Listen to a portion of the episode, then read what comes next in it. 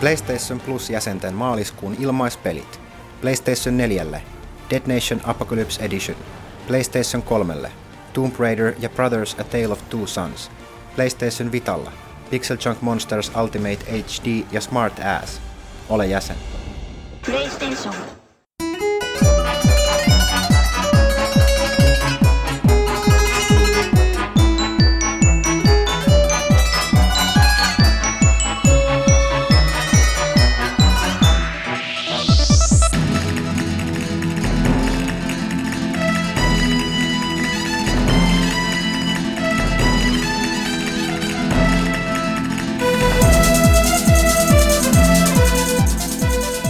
Kas näin, se on jälleen uusi, uusi pelaajakästi, eli pelaajakästi numero 125. Tällä kertaa on vähän luvassa erikoisempaa tavaraa. Spesiaalijakso. Spesiaalijakso monenkin tapaa. Yksi on että me ollaan jaettu tämä pari osioon, että tässä, tässä tota, eli vielä vähemmän ihmisiä keskeyttämässä, kun mä pelaan pälättää omia, niin mutta tosiaan niin, tässä on tällainen alkujakso, missä on minä ja Pyykkösen Janne, joka tässä olikin äänessä, ja samoin meidän erikoisvieraamme, Sinerman Olli. Morjesta. Ja tota, miksi hän on täällä ja kuka hän on, mennään siihen tässä hyvin pian, mutta ensin tästä ö, otetaan alta pois nämä muut asiat. Ja tosiaan ö, ö, toi Janne, Kaitila Janne siis ja Ville, niin niillä on oma osio tämän meidän jälkeen. Puhuvat siellä lisää ajankohtaisia asioita. Aina mitä tähän alkuun voidaan sanoa, niin on, on tota, se, että ensinnäkin uusin pelaaja on nyt kaupoissa. Nyt tällä hetkellä aika paljon tulee tavaraa ulos. Numero 138 kannessa Thief ja Cartman. niin, tosiaan kaksi, kaksi peliä South Park ja äh, Thief. Jotka tavallaan, tavallaan niin tässä kästi, kästitehdessä on osittain menneen tälle lu- lumia, koska nythän puhutaan Dark Souls 2 ja Titanfallista. Second Sonista tietenkin. Niin ja tietenkin PS4. tota, se, sekin lähestyy sieltä, mutta tota, niin, jos nyt mainitaan lyhyesti, lyhyesti Titanfallin tosiaan sen ilmestyy tällä viikolla ja mä olin itse kanssa tämän, tota, toi, pelaamassa useamman päivän ajan arvostelun varten, se arvostelu on nyt saitilla. Ja tota, mitäs siinä? Se oli ilmeisesti ihan jees. No joo, siis se on sellainen, että sitten kun näkee, että palaute siitä tulee olemaan aika, aika tota, tai on, onkin mielenkiintoista, koska tuo on jännä, että vielä pari vuotta sitten räiskintäpelejä, jo- joka kolmas peli melkein, mikä julkaistiin, oli 3D-räiskintää. Mutta tavallaan sitten kun ei, ei vaan ole selkeästi tilaa, kun katsotaan, että mitä pelejä porukka pelasi ja osti, niin sitten siellä on kaksi jäljellä, Battlefield ja Call of Duty. Ja sitten sit on tällaisia ei niin puhtaita räiskintäpelejä, tai jotka tekee tosi paljon eri tavalla kuin nämä sotaräiskinnät, eli jotkut Bioshock Infinite ja vastaavat. Mutta tota, niin nyt ainakin niin tavallaan samasta puusta veistetty tämä Titanfall toi Battlefield ja toi, toi Call of Duty, eikä ihme, koska tekijäthän Respawn Entertainment pitkälti koostuu Modern Warfarein, täällä oli alkuperäisen Call of Dutyn tekijöistä, kun tavallaan synnyt, tai synnyttänyt koko tämän nykyisten verkkoräiskintäpelien konsolipuolella etenkin niin tämän nykymallin, niin heidän, heidän uusi pelinsä sitten, mutta lyhyesti, se arvostelu voi käydä lukemassa siellä. Hyvää kamaa. Mun tapauksessani niin kaikki mitä siinä pelissä on, niin oli mulle silleen jees. Et luokaa tietysti monille pelaajille voinut olla se ongelma, että jos et nyt pidä jättiroboteista sotaräskinnässä, niin tähän nyt ei tietenkään iske suhun.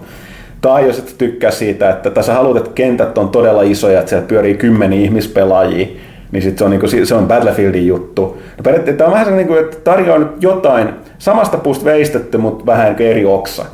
Et jos, se, jos se tarpeeksi kerää pelaajia, mikä nyt jää nähtäväksi, niin sitten meillä on niinku Titanfall siinä keskellä ja sitten on Battlefield toisessa laidassa ja toi Call of Duty toisessa laidassa. Ja kyllä se varmaan houkuttaa niitäkin pelaajia, joita toi, sanotaan, että toi moderni sota vähän alkaa mullakin olla semmoinen to, tos, tosi kiehtovaa, että taas ollaan jossain Afrikassa Niin, tässä on, jotain ihmisiä. tässä on mielenkiintoinen, että vaikka tokihan, siis tämä on jännä tästä genressä, että vaikka tämäkin on tällainen jättirobotteja, jolla tulevaisuudessa, niin sä et voi mennä sellaiseen tähtiosata skifiin.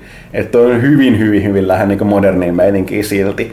Jopa ne titaanit on silleen, että ne tota, toi taidesuunnittelija kertoo, että, että tota, että ne on niin ottanut enemmänkin osia suunnittelussa niin modernista sotakalustosta, että se voi ihan suoraan sanoa, että se Atlas-titaanin, niin, niin, tai yleensäkin ne titanien ne tavallaan silmät, että niissä ei ole nyt mitään sellaisia lasi niin kuin ohjaamoita, vaan täysin umpinaisia. Että se on niinku, niinku, Tästä jo- päästään virtuaalitodellisuuteen, joka on tämän jakson Joo, ja, ja, ihan päästäänkin tästä, mutta tosiaan niin, niin Mikä tota, aasinsilta. joo, meillä, on, meillä, on, meillä tunnetaan erinomaisesta aasinsillasta. Mutta no jatketaan loppuun, kun Pyykkönen yrittää nyt ohjata keskustelun oikeille urille.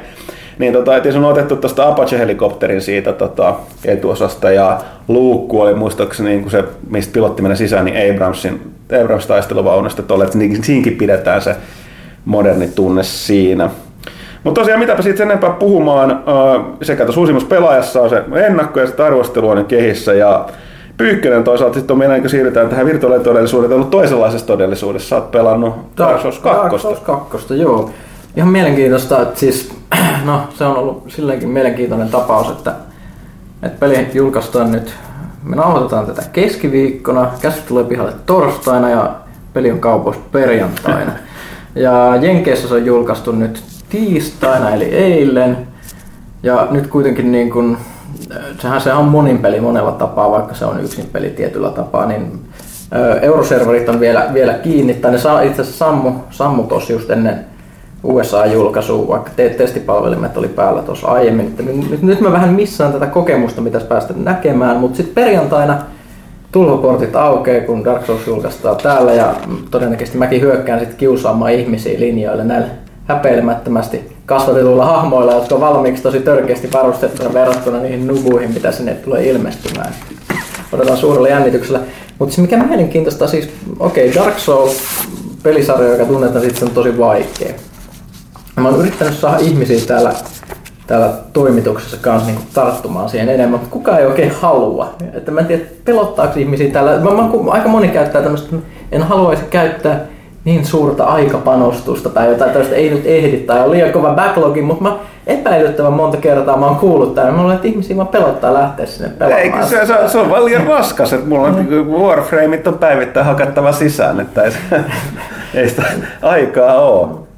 Kyllä, mutta ka- Kaitila on yrit, yrittänyt, se, se, oli, se oli vähän silleen, että ehkä. Vi- Vi- Ville, Ville just sanoi, että mulla on sata peliä backlogissa, ei se ole mikään selitys, kyllä nyt pitäisi näitä Dark Soulsia vähän pelata, mutta siis se, joo, ei, ei ihan niin kuin, koko suuren yleisön peli, eli on se, on se ihan yhtä vaikea kuin ennenkin, vaikka sitä ennustettiin, että nyt tulisi suurelle yleisölle typeröitetty versio, mutta ei.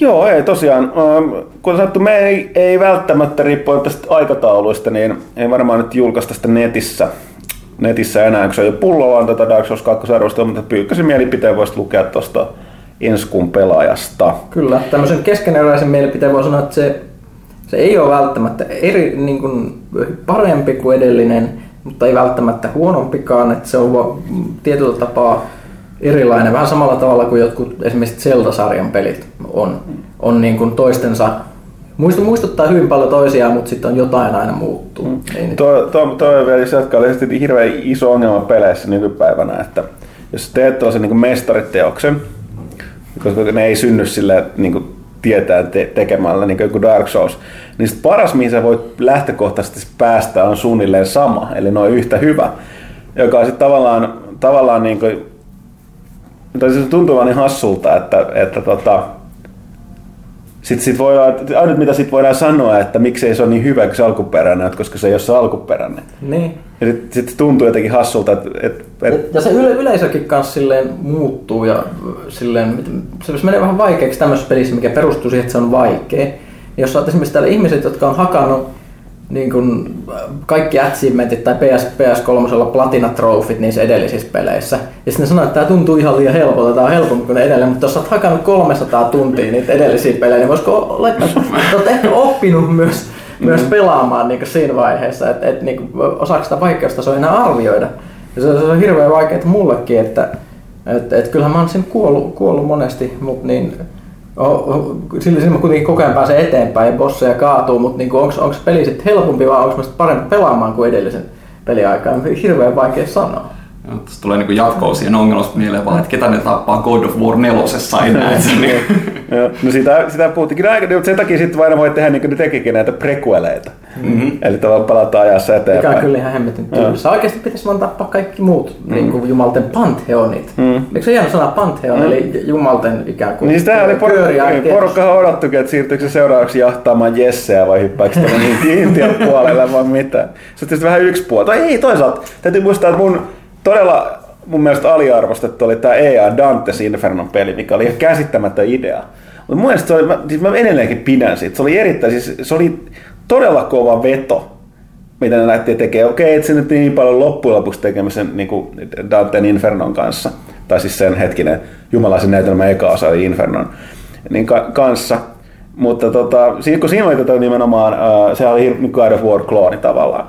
Mutta tota, silti, että kun se käsitteli sitä niin, kuin, niin paljon kristillistä, tässä tapauksessa enemmänkin sitä helvettiä kuin voi, mm. niin, niin siinä oli aika mielenkiintoinen sillä se fiilis. Mutta hei, jos tosiaan mennään tästä asiaan, vieraskin pääsi jo tässä ääneen, olisit voinut olla enemmänkin, mutta mäkin tässä puheessa tajusin, että se on vähän hölmöä, kun mä oon kuitenkaan sen enempää esitelty sua. Mm. Porukka voi ihmetä, kuka siellä on. Mutta tosiaan, tämän kästin aiheena on, nimetäänkö tämä nyt jonkinlaiseksi VR tai niinku virtuaaliseksi VR, kästiksi? niin kuin valtion rauta. Niin, V- VR, rautatiekästi. Mutta toimii paremmin. niin, niin, se on ihan totta. Mutta tosiaan niin siis Olli Sinermä Mindfield Gamesilta. Jos mennään kuitenkin alkuun tälle, että eli tota, tota, mitä mä sanoisin, Sa- tai siis niin, että saattaa olla joillekin äh, kuulijoille ja lukijoille tuttu tästä pari vuoden takaa nimi nimittäin, tietysti muuten olet pe- pitkäaikainen Pelit-lehden avustaja, mutta tota, myöskin olit vastuussa tästä kulttuuriteosta, eli King of Dragon Passin tuomisesta äh, iOS-formaateille tässä pari vuotta sitten, ja meidän tehtiin silloin tosiaan juttua siitä kanssa pelaajassa. Joo. Ja tota, sitten myöskin, voit itse asiassa kertoa enemmän itse tarkemmin, mutta mielestäni siis Amplifierilla olit, olit jonkun aikaa, ja, tota, mutta nyt, nyt nimenomaan, miksi olet myöskin täällä, niin sen lisäksi olet hyvä tyyppi, koska taas tervetullut niin, mutta tosiaan olet Mindfield Gamesilla, joka kehittää, kehittää VR-pelejä. Me vierailtiin siellä, siellä tuossa pari, parisen viikkoa sitten, vai kolme, ja tosiaan ollaan tekemässä isommasti juttua tuohon ensi kuun lehteen, mutta tota, puhutaan nyt tässä sitten nimenomaan lisää VRstä ja no, pidemmittä puhetta jälleen, ja kuka ei taaskaan, kun ei ketään estämässä, mä niin kuin puhun ympyrää. Mutta tosiaan, niin siis jos esittelet lyhyesti itsesi ennen kuin menemme asiaan, niin tulee kaikki taatusti sanottu.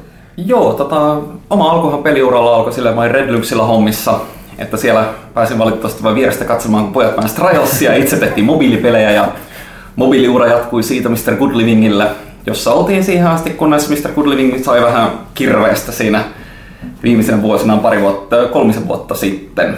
Sitten sen jälkeen kokeilin siipiä vähän aikaa taas markkinoinnin parissa, eli kävin Amplifierilla rakentamassa semmoista Everyplay-nimistä systeemiä, josta voi jotain ehkä kuuluakin lähiaikoina. Ja sitten Everyplayn kautta niin vanhat ystäväni, jotka olivat Mr. Good ajalta, niin olivat menneet tuonne Grey hommiin, niin kyselivät, että meillä olisi tämmöinen peli-idea, että haluttaisiin lähteä tekemään tämmöistä peliä. Ja olin päässyt siinä sitten saman viime 2013 vuoden niin tammikuussa kokeilemaan sitä Palmer Lakin ihmelaitetta tuolla GDCssä. Eiku hetkinen, GDC oli maaliskuussa. Maaliskuussa Joo. kävin sitä kokeilemassa ja siellä pääsin tyyppaamaan sitä ja oli sen verran niin kuin leuka varpaissa sen kokemuksen jälkeen, että ehdotin jätkille, että ja mitä jos vietäisiin hommaa vähän pidemmälle, että tehtäisiin jotain oikeasti todella uutta. Ja tätä kautta perustettiin sitten Mindfield Games, eli mulla on tämmönen viisihenkinen poppo, kaksi graafikkoa, kaksi kooderia, minä tuottajana ja kuten niin kuin sä mainitsin, että myös toinen tehtäväni on siivota meidän lattiat, mikäli meidän robottipölyimuri jumattaa seinään. Mutta tässä oli lyhyt esittely itsestäni.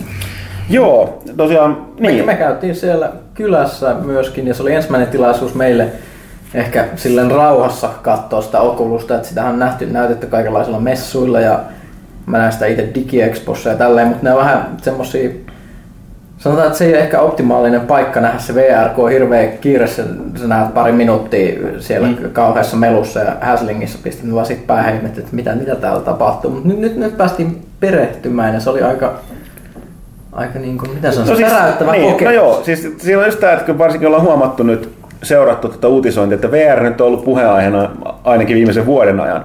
Tämä onko siitä lähti koulutuksesta on, on tota, tullut kehin, mutta se on niin, on koko ajan ottanut enemmän ja enemmän niin kuin, tota, nyt mun katoaa noin vertaukset, se vettä myllyyn saanut. Joo. Tai silleen tavallaan, ja koko ajan kuulin, että etenkin nyt alkuvuodesta, niin kuin oli toi Valven Developer Daysit, missä myöskin olit, niin tota, tuntuu siltä, että kaikki, nekin lähtökohtaisesti mekin su- suhtauduttiin vähän silleen, että no jaa, no joo, katsotaan. Mutta tuntuu siltä, että kaikki, ja monet pelintekijätkin ovat täällä, mutta nyt kaikki, jotka on selkeästi niin kokenut sen itse, nä- nähnyt rauhassa, kuten mekin nyt teidän luona, niin sitten on silleen, että voi sanoa, että nyt on nähty tulevaisuus ja se on nämä virtuaalitodellisuus. Joo, todellakin siis virtuaalitodellisuuden, sillä on vähän se painolasti toi nimi, virtuaalitodellisuus, että se tuo mieleen niin kuin lentävät skeittilaudat, fuusiovoimalat ja tämmöistä teknologia, mikä on jo, tulee se sieltä kymmenen vuoden kuluttua. Mm. Mutta se mikä virtuaalitodellisuuden kanssa on tapahtunut, että se on tullut meille pikkasen varkain. Että se olikin, jos mennään ihan viisi vuotta sitten taaksepäin ja katsotaan mitä virtuaalitodellisuus oli silloin, niin se oli nykivää kuvaa, paksuja polygoneja, rumaa resoluutiota ja yhtäkkiä se on nyt meillä. Et se hämmentävä, mitä se on tapahtunut, niin se on tullut toisen teknologian kautta. Eli kännykät on toteuttanut tämän meille. Jos ajattelee, että minkälainen oli kännykän näyttö viisi vuotta sitten, ja ajattelee minkälainen se on nyt, ja ajattelee itse asiassa koko VR-laitteesta perustuu siihen, että sä katsot kännykkää hyvin läheltä linssien läpi. Niin tämä on se selitys, minkä takia me ollaan nyt saatu se. Joo, niin siis tämä oli virtuaalitodellisuutta, tähän on ollut jostain 90-luvulta lähtien, jo siis niin kuin yritetty yhtä sun toista. Ja nimenomaan niin kuin ei ole osattu toimia. Tämä on niin, nyt kun sä ajattelee sitä, niin toden totta, että kun sun per- perustuu siihen, että sulla on vain kaksi näyttöä silmien edessä, tai mm. yksi näyttö kummankin silmän edessä, niin kun ne on niin lähellä, niin että et, et, et se toimii, niin että et sä saa nähdä yhtään, niin kuin, niin kuin se resoluutio ei saa tulla läpi. Sä no. nähdä pikselit, niin se vaatii, ja sitten tosiaan, niin, niin, mitä nämä retina näytöt nyt on näissä uusissa kännyköissä. Niin. Juuri näin. Ja sit siinä on normaali kännykässä, niin alkaa ehkä jossain määrin jo tulee se raja vastaan, että kuinka paljon sä enää tarvit pikseleitä siihen, että nyt se alkaa olla jo tarpeeksi tarkka ihmissilmille mm. koko luokassa. Mutta sanotaan, että se teknologia jatkaa nyt itse asiassa varmaan aika kovaa nousua, koska virtuaalitodellisuus tulee vaatii sitä vielä enemmän ja enemmän ja enemmän, että saavutetaan fotorealismi. Niin, sitten täytyy sanoa vielä, että, että, että vaikka nyt niin kuin itse kokeili tätä, niin, niin todellakin ymmärtää, mistä, mistä niin kuin puhutaan. Ja niin kuin silleen todella, nyt, nyt, se, se, on nyt täällä, tai melkein niin kuin, niin, niin kuin sanoa, että jos se aikaisemminkin nyt näyttää se, että nimenomaan GDC, mikä tässä pidetään, niin se viikon kuluttua, niin siellä aika isosti tulee olemaan. Ja myöskin tuota, toi Sonin, Sonin pitäisi näyttää, virallisesti, että ne alkoi sitä omaa, omaa tota VR-nsä näyttää siellä.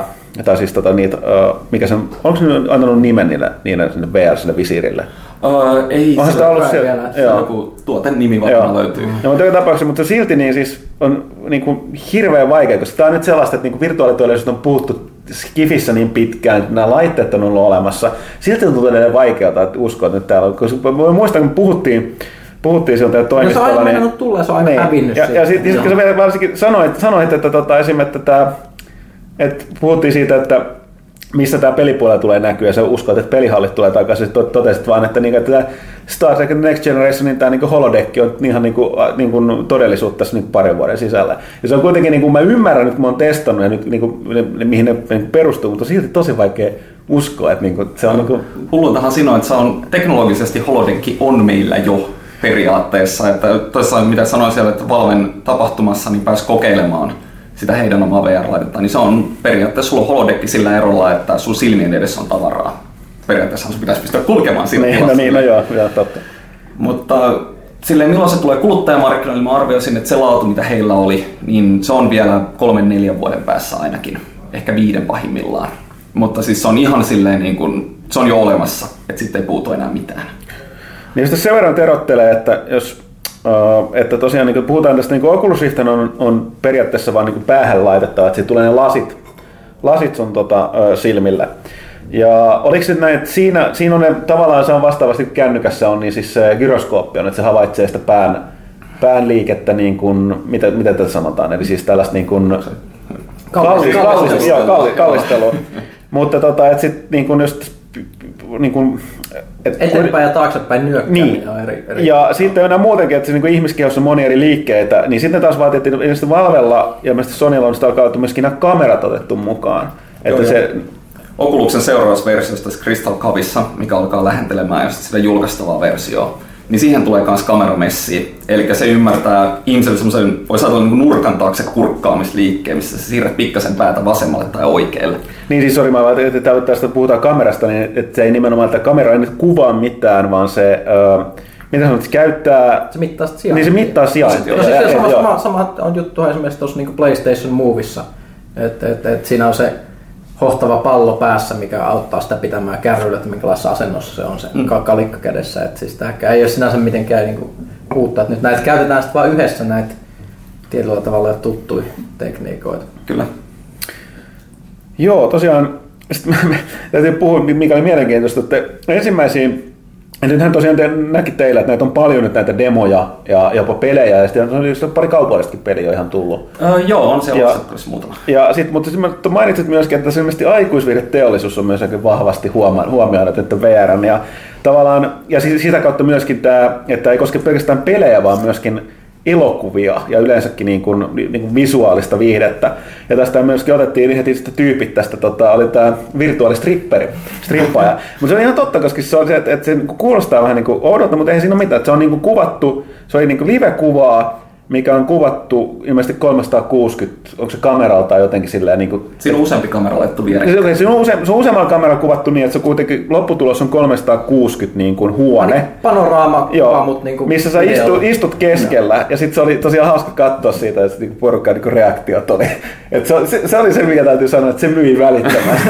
että se selittää se niin hyvin, mistä onkin niin ky- kyse siinä, että tota, Aikuisviihde myy, että niin, niin ja sitten täytyy sanoa, että tämä oli tällainen kuitenkin kilttiversio, että tästä niin Joo. ne, ne vaatteet eivät vähentäneet kovin paljon, mutta sen idea tuli selväksi. se mikä on hämmentävää, että jos ajattelee, että Oculus Riftejä on tällä hetkellä on vasta näitä pelinkehittäjäversioita olemassa ja niitä on myyty 30 000 kappaletta ja niissä kävi nyt silleen, ne paneelit loppu kesken. Niin tosiaan, eikö se ole, eikö se ole siis 60 000 kohkö? Öö, oliko se 60 Joo, 000? koska mä, mä just itse tänään kun uutinen siitä, että tota, nyt se yksi tyyppi sieltä Valvelta niin kun, ei voi sanoa hyppäsi, vaan selkeästi siirtyi, koska jos tässä olisi joku kilpailuasetelma, mm. niin nehän estäisi sitä. Sitten Valve nimenomaan selkeästi, se on käynyt katsomassa ja niiden juttuja ja nyt siirtyi sinne. tota, Airbrush? Joo, Joo. joo. eli siirtyi tuonne Oculus Riftiin. Mutta mut tosiaan niin... niin Joo, siis siitä näkee, että kyllä Valvella on selkeästi ja Oculuksessa aika hyvät välit, koska siis jos puhutaan, että jos niinku pelialalla tai, tai tekniikka-alalla joku niinku lähtisi jostain duunista, niin ei se voisi välittömästi siirtyä normaalisti vastaavan alan firmaan, koska sillä on semmoinen sopimus, joka kieltäisi kilpailevan jutun, koska hän voisi viedä esimerkiksi niitä, jos näillä on jotain hienoja tekniikoita, niin se voisi vaan mennä ja selittää, että näin nämä asiat Joo. toimii. Ei siis Valvehan on tehnyt nyt pitkään jo virtuaalitodellisuuden kanssa. Tutkinut sitä ja kaikki se niiden tutkimusdata, mitä ne kerää, niin ne itse asiassa luovuttaa sitä todella avoimesti eteenpäin. Et Airbrush oli periaatteessa se kaveri, joka Valvella liidasi tätä hommaa. Ja hän on keksinyt itse asiassa aika monia ratkaisuja, jotka Oculus on ottanut sellaisenaan käyttöön. Joo. Ja tosiaan niin siinä uutisessa oli, että, se, että ne, on nyt, ne, on, ne on valmistanut 60 000 niitä näitä nykyisiä devkittejä, ja ne, ne, ne, ne, ne ei nyt tee niitä enää uusia, vaan ne tekee nyt sitten seuraavaa versiota. Kyllä. Tota, mitäs sitten? Tämä on aika laaja asia. Mä, mennään vielä tähän, niin tässä porukka ei päässyt selville. Tosiaan, niin tämä, mä yritin sanoa, että Oculus Rift on, tässä niin kuin on tää, toistaiseksi nämä on lasit, ja sitten sanotaan, Että... että... Miltä se näyttää? Siis se on, se on sellainen musta laatikko, joka tulee sun sil- silmiin. Se nä- näyttää aika lailla niin kuin klassisilta semmoilta, mitä virtuaalilla se yleensä kuvitellaan. Mm. Mm. Kun pistät sen päähän, niin tulee, tulee niin kuin ihan pimeätä, sit kiristetään noin, noin remmit, remmit niskaan ja sit saat letkulla kiinni Se mikä tietokoneessa. siis mun mielestä silleen, yleensä puhutaan virtuaalitodellisuudesta, ollaan puhuttu virtuaalitodellisuuskypäristä tai vastaavasta. Sehän ei kypärä, sehän on naamio enemmän, mikä menee vaan sun silmien päälle. Mutta tosiaan, tosiaan tähän kuitenkin liittyy sit se, että, että mä käytän itse termiä tästä niin VRstä, että tavallaan tämähän on niin aivojen kusettamista. Ja, ja tota, siihen vaan sehän vaatii se, että mikä nyt niin tämä efekti, että että miten se iskee, niin vaatii, niin kuin monesti on muutama kysymyskin aiheesta, mutta mikä näkyy niin kuin toi, Ville, kun Janne totesi tuossa alussa, että, että, että toi vaatii kyllä sellaisen aika rauhallisen testiympäristön, tai sellaisen, että sulla on aikaa, että esimerkiksi kaikenlaiset nämä messut ja muut tapahtumat aika huonoja, koska näkyy just se, että, että, kun sun, sun silmä, silmien kautta sun päätä huijataan siihen, niin se läsnäolo on hirveän tärkeää tässä VRssä. Että heti kun sä tunnet, niin kun sun, miten se että keho keho kertoo, että sä et oikeasti ole siellä, niin se rikkoo sen illuusion.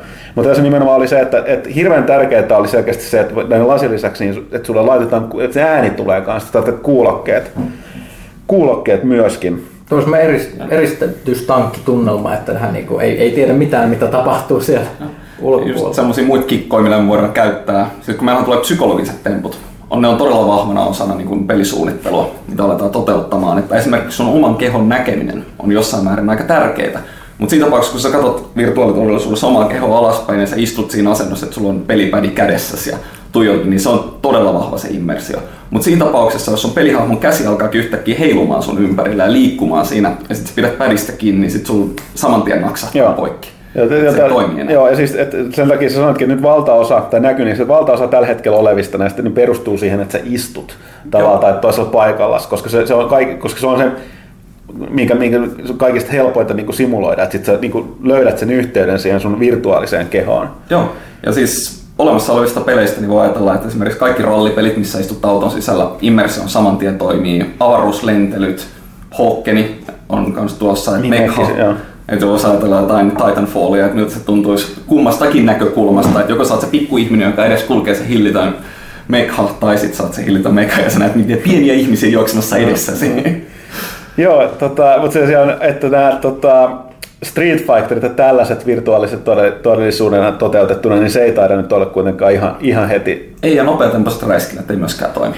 Joo. Et sen, kaikki mikä tuntuu sulle epäluonnolliselta, niin se rikkoutuu saman tien. Joo. Esimerkiksi niin just klassiset reaktioräiskät, niissähän juostaan käytännössä nopeammin kuin auto kulkee, niin sehän on Joo, se 100 kilsaa tunnissa juoksu niin ei ole ihmiselle jostain syystä luonnollista. Mutta se on mun mielestä on hauskaa, että siis ne mitä niinku esimerkiksi jossain vir- virtuaalitodellisuudesta niinku ennustettu just niinku Skifissä, miettiä, että jotain tämmöisiä klassisia, mi- missä, missä on ollut virtuaalisuudessa, niin kaikki kyberpunk-jutut, jotain, tai Shadowrun, mistä tuli itse just tämä peli, peli vasta pihalle, tämä laajennus, niin jos, jos kuvattiin, että nämä dekkerit lähtee matriisiin seikkailemaan, ha- hakkeroimaan yhtiöitä, niin niillä on tämmöiset avataarit, ja, ja, jotka kuvaa täysin niiden omaa ruumista. Ja sitten jos niinku mie- mietitään, että mi- mi- miksi näin tehtäisiin, niin tällä on niinku ihan selkeästi järkevä syy, koska se tuntuu ihmisestä hyvältä, että sulla on niinku ruumiin vastine. Ja se on meidän luonnollinen tapa operoida maailmaa.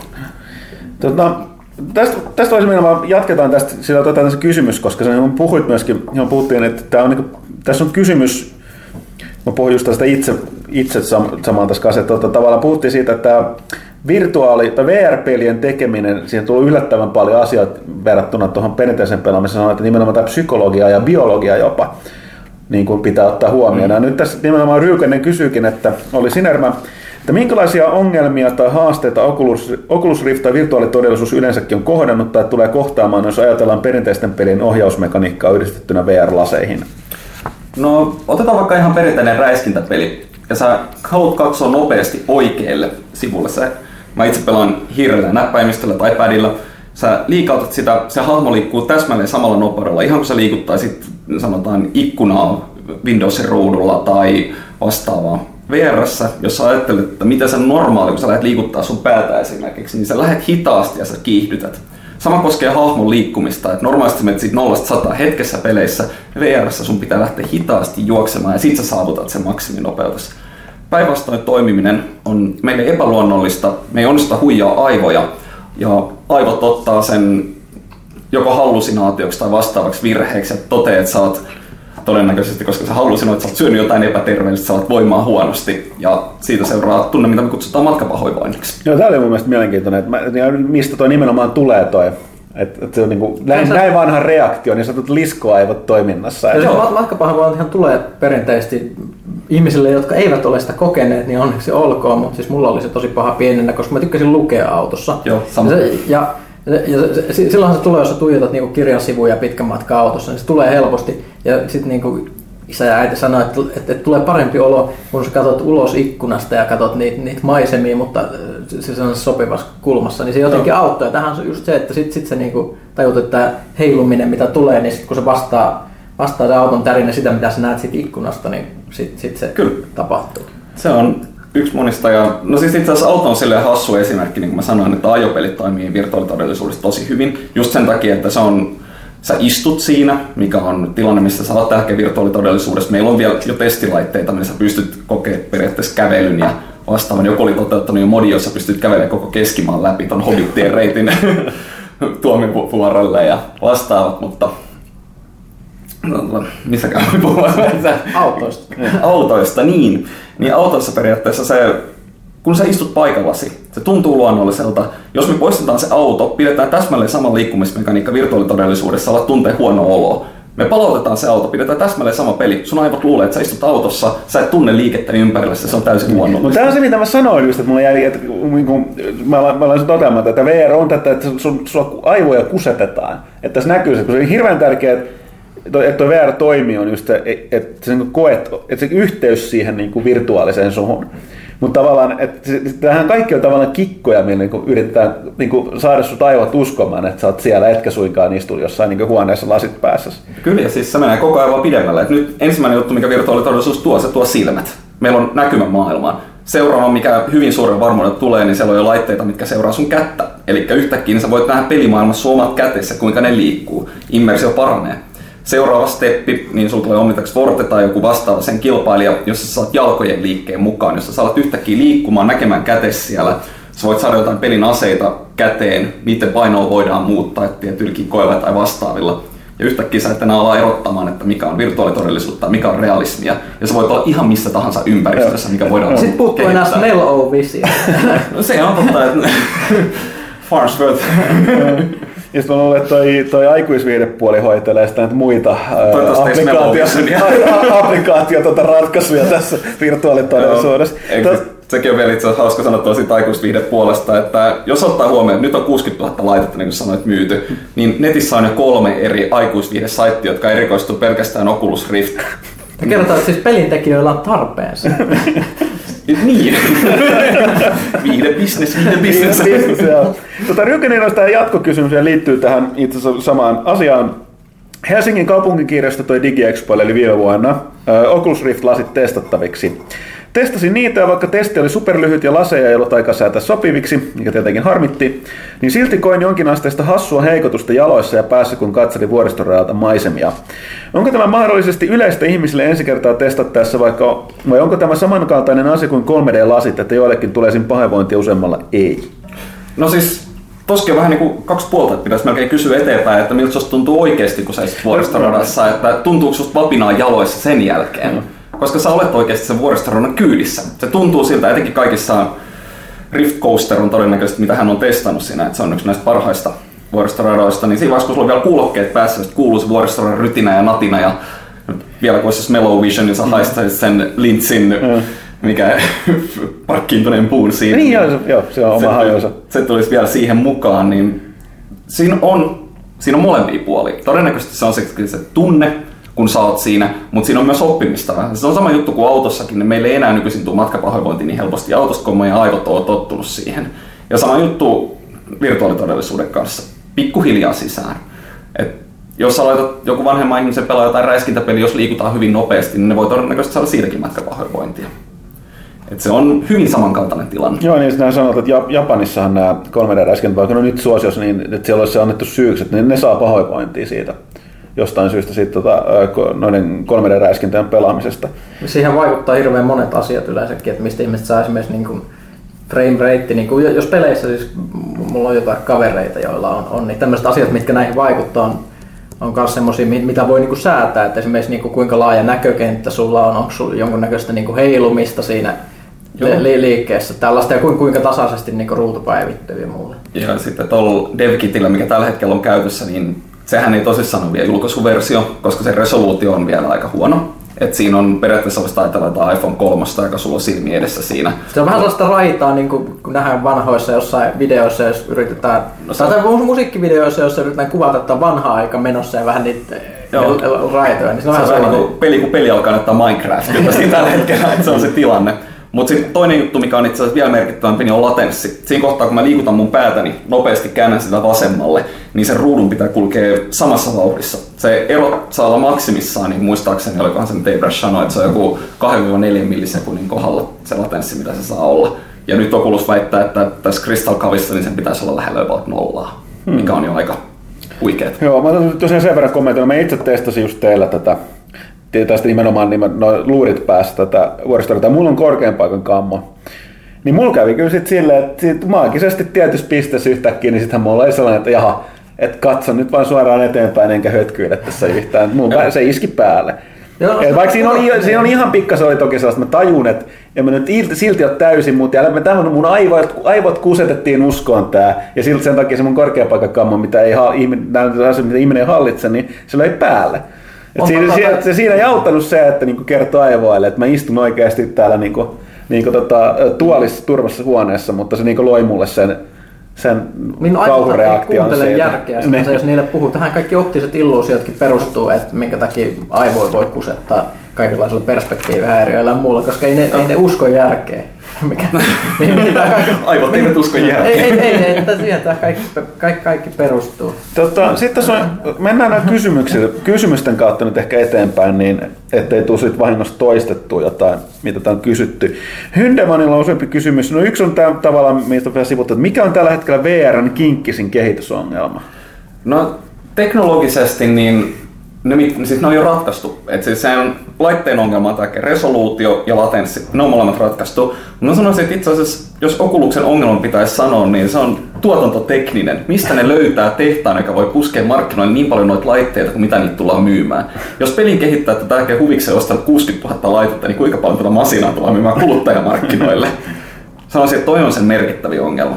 Mutta siis siellä on, siellä on yhä paljon teknologisia ratkaisuja, mitä niillä pitää tehdä, että latenssi, resoluutio, pään seuranta, noi on se standardit, mutta Joo. ne on kaikki melkein jo. Se on niin kuin kaikissa mahdollisissa laitteissa. Siinä pitää sitten kans tapella sen mukaan, että saadaan sen hintaisia laitteita, että niitä voidaan myydä tarpeeksi, kun ei tule liian kalliiksi. Sehän itse asiassa on Okuluksella jännä, että kun pohditaan, että minkä hintainen tämä on, niin sitten jengi on silleen, no se on varmaan jotain 500 tonnin, kahden tonnin masina, ja se on 300 taalaa, mitä ne aikoo sen hinnaksi saada.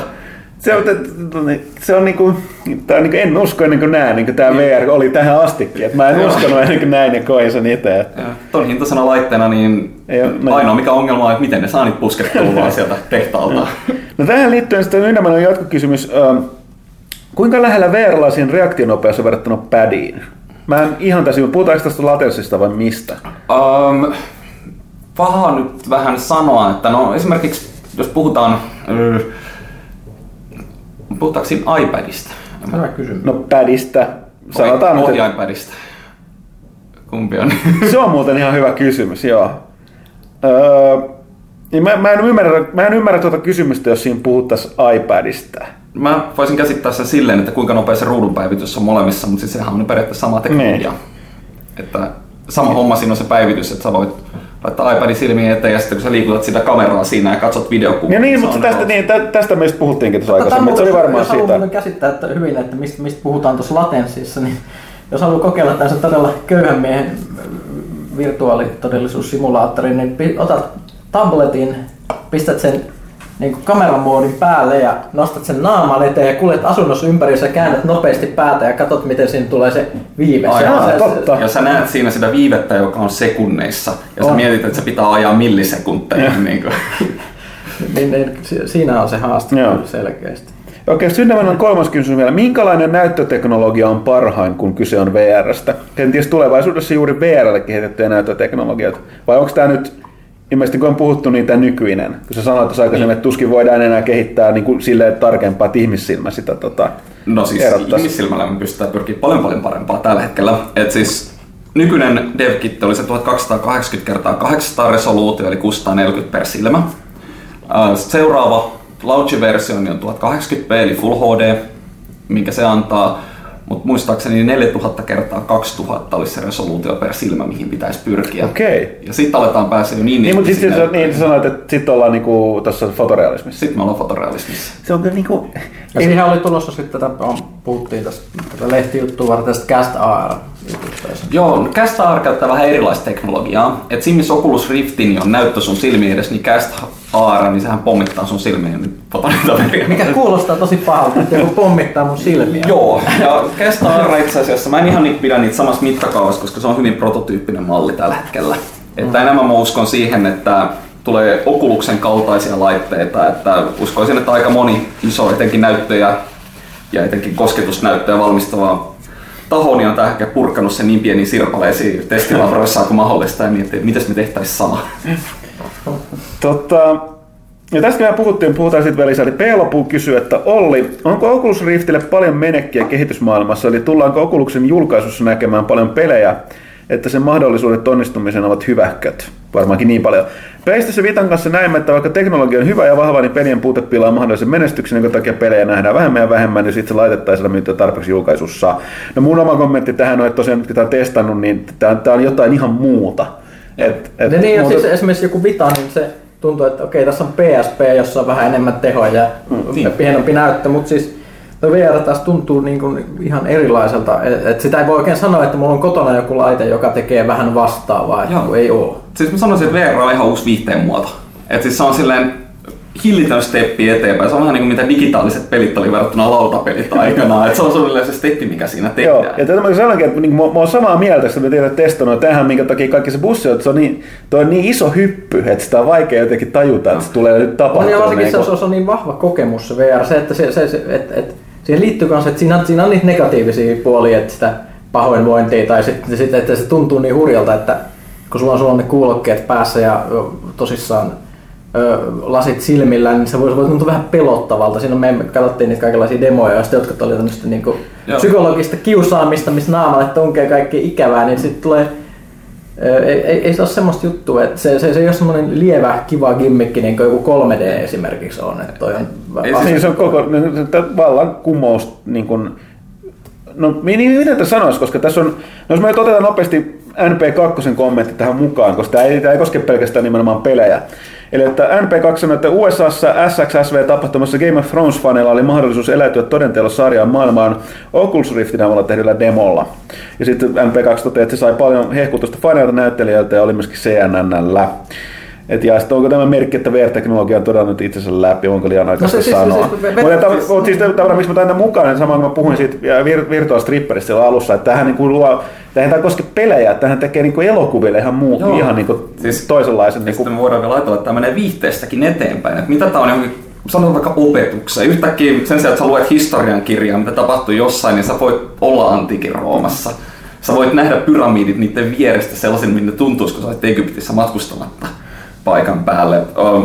No sä näit sen avaruuslentely, missä sä näet punaisia jättiläisiä tähtiä. Joo, siis että auri, aurinkokuun. Tässä on, se, siitä tuli jännä, että siis se ei jostain syystä toiminut mulla ihan niin kyvällä. En tiedä miksi mm. se johtui. Se johtui sillä mulle laseja, että mulla on pieni taittovika, että se, jotenkin se avaruudessa mulle ei tullut niin kyvällä se.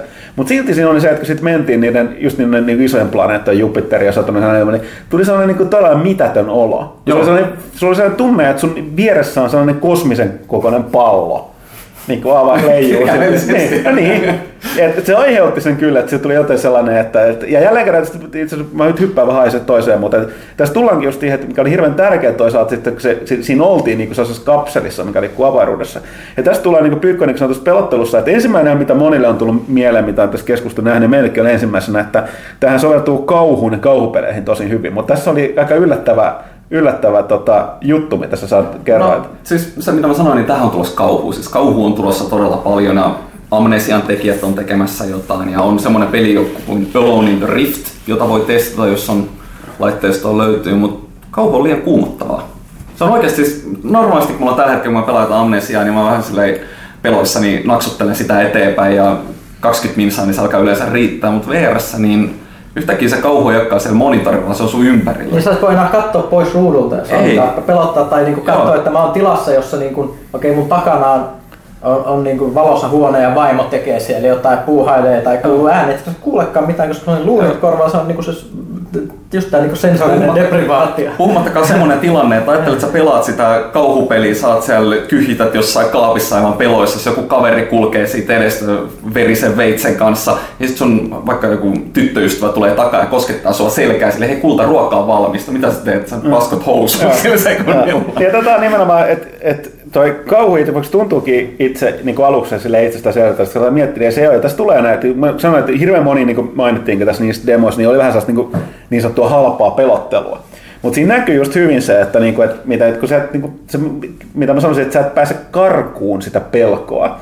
Ja siinä tulee taas tämä liskoaivot, eli siis sun kehohan siihen reakt, niinku reagoi, niin kuin sä just sanoit, että mitä tapahtuu jossain huomattavassa tilanteessa, kun tulee koskee, niin se nimenomaan niin se on itse asiassa aika vaara, kuulostaa jopa vaaralliselta. Joo.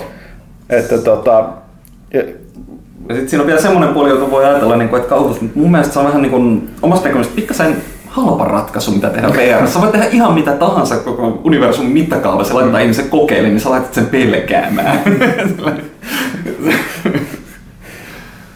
Tota, mut joo, niin on, siis ja siis tästä tuestahan on tietysti sanottava, että on sillä niin kuin aika isoja tukijoita vielä, että, että jotka ei halua siitä mitään vitaa, eli tyyli just Valve on tosi isosti lähtenyt, ja se on Sonilla tulee niiden omat vehkeet, ei nekään niin kuin lämpimikseen tee. Ei, ja sitten laitteita. nythän just Oculus sai sen 75 miljoonaa dollaraa sijoitusrahaa, että se oli tämä Netscapein, Mm.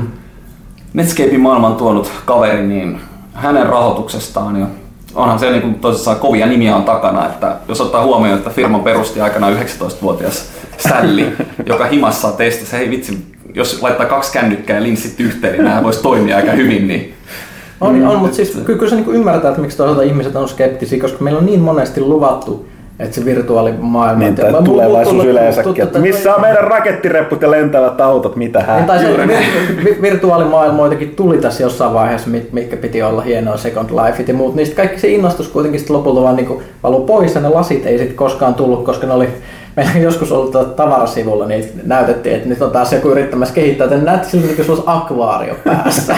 Joo. Kymmenkiloinen härvelinen, on niska vähän kovilla. Mutta palataan tuohon tosiaan, tietysti tuossa puhuttiin Game of Thronesista nimenomaan, että mikä muakin, että, ja nyt pelejä ulkopuolelta puhuu, että minkä takia tämä muistaa, että se, niin nämä elokuvat, että, että tota, niin miten paljon sä tiedät siitä, miten paljon tuolla leffapuolelta, miten, paljon, miten helposti toi tehdään, kun mä aloin miettiä sitä, että okei, että on niin sanottu virtuaalitodellisuus elokuva, mutta miten se koetaan sitten käytännössä? Että onko se, tarkoittaako se sitä, että sä niin kuin katsoja vaan on ikään kuin aina sen kameran tilalla, mutta et sä et ihan täysin, sä et ensinnäkään niin käytännössä voi liikkua minnekään, ja sit sä et Mä en usko, että sitä kuvattaisiin 360, vaan että se olisi vaan jotenkin niin kuin, silleen, että se toki tuo sen, että sen sijaan, että sä ruutuun, niin että sä oot niin vieressä niiden tapahtumien tai henkilöiden, mutta sä et silti sen enempää, kun se niin kuin tavallaan kuvattu pysty sitä tota... Siinä on semmoinen juttu, että virtuaalitodellisuudessa pelaajalta tai siis käyttäjältä ei saa ottaa kontrollin pois. Että yksi asia, mikä ei muuten tuli mieleen näistä, mikä peleissä normaalisti toimii, niin on cutsceneit. Niin se ei toimi virtuaalitodellisuudessa. Mä en voi lennättää pelaajaa silleen ja pakottaa sitä katsomaan tiettyihin kulmiin. Sillä pitää olla ne vapaus, sillä pitää myös olla vapaus liikkuu. Ja mä oikeasti mä en ole itse nähnyt tuota Game of Thronesia, että mä haluaisin nähdä millainen se on, mutta jos pitäisi arvata, niin pelaajalla on, tai käyttäjällä on varmaan suht vapaa ympäristö, jossa se on pystynyt liikkumaan siellä, katsomaan niitä hahmoja, mitä ne keskustelee toisilleen, pyörii niiden ympäri. Vähän niin kuin tavallaan aaveena huoneessa voisi Joo. ajatella se tilanne.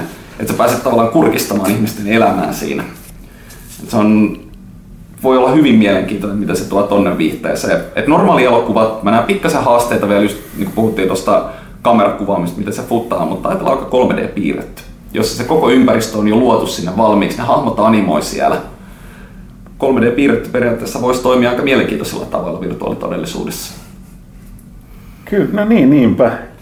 Tämä on niin todella jännittävää tässä niin kuin miettiä, että Tietenkin semmoinen, mikä vähän voi ehkä hidastaa virtuaalitodellisuuden tuloa leffoihin, on se, että mitä sä teet leffateatterilla. no niin, no niin. Siis silleen, jos mä istun himassa, lyön maskin päähän, niin mun, jos mä haluan, niin se näyttää leffateatterit, missä mä katson sieltä halvimmalta paikalta päältä jotain pätkää. Tai sit mulla on semmonen maailman suurin kotiteatterikangas suoraan edessäni, niin läheltä kuin mä haluan. Et sekin onnistuu VRS aika helposti.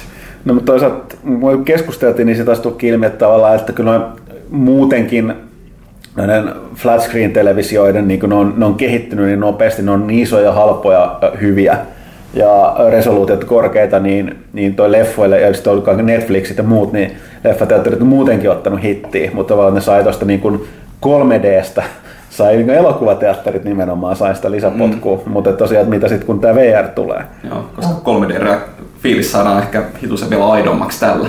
Niin.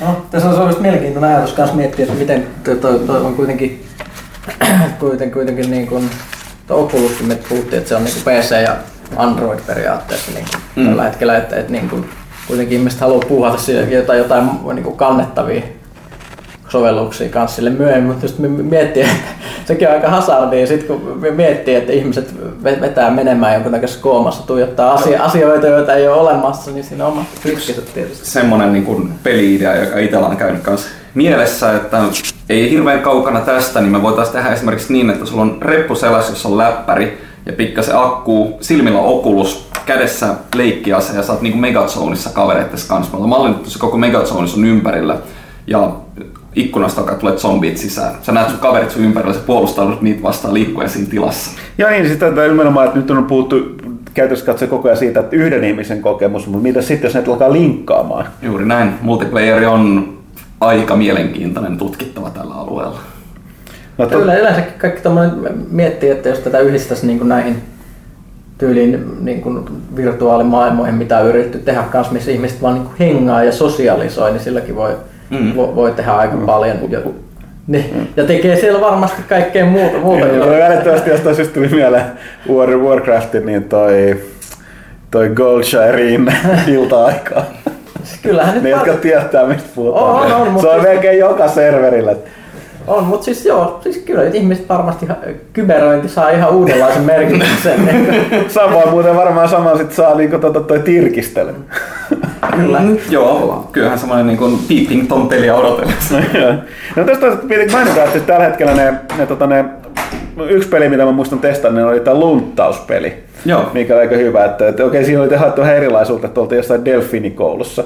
Kyllä. Mutta että jonka idea oli nimenomaan se, että se oli jännä, kun sitä sitten testaamaan, että, niin kuin, että, että se oli sama juttu, että sä istut pulpetilla, ja sitten voi katsoa alaspäin, mä näen sen koepaperin, missä kysytään helvetin vaikeita, sitten pitäisi käydä vastaus, ja sitten siellä pyörii se opettaja, ja nimenomaan Mulla olisi tarkoitus katsella ympärille ja luntata muilta vieressä istujilta niitä vastauksia.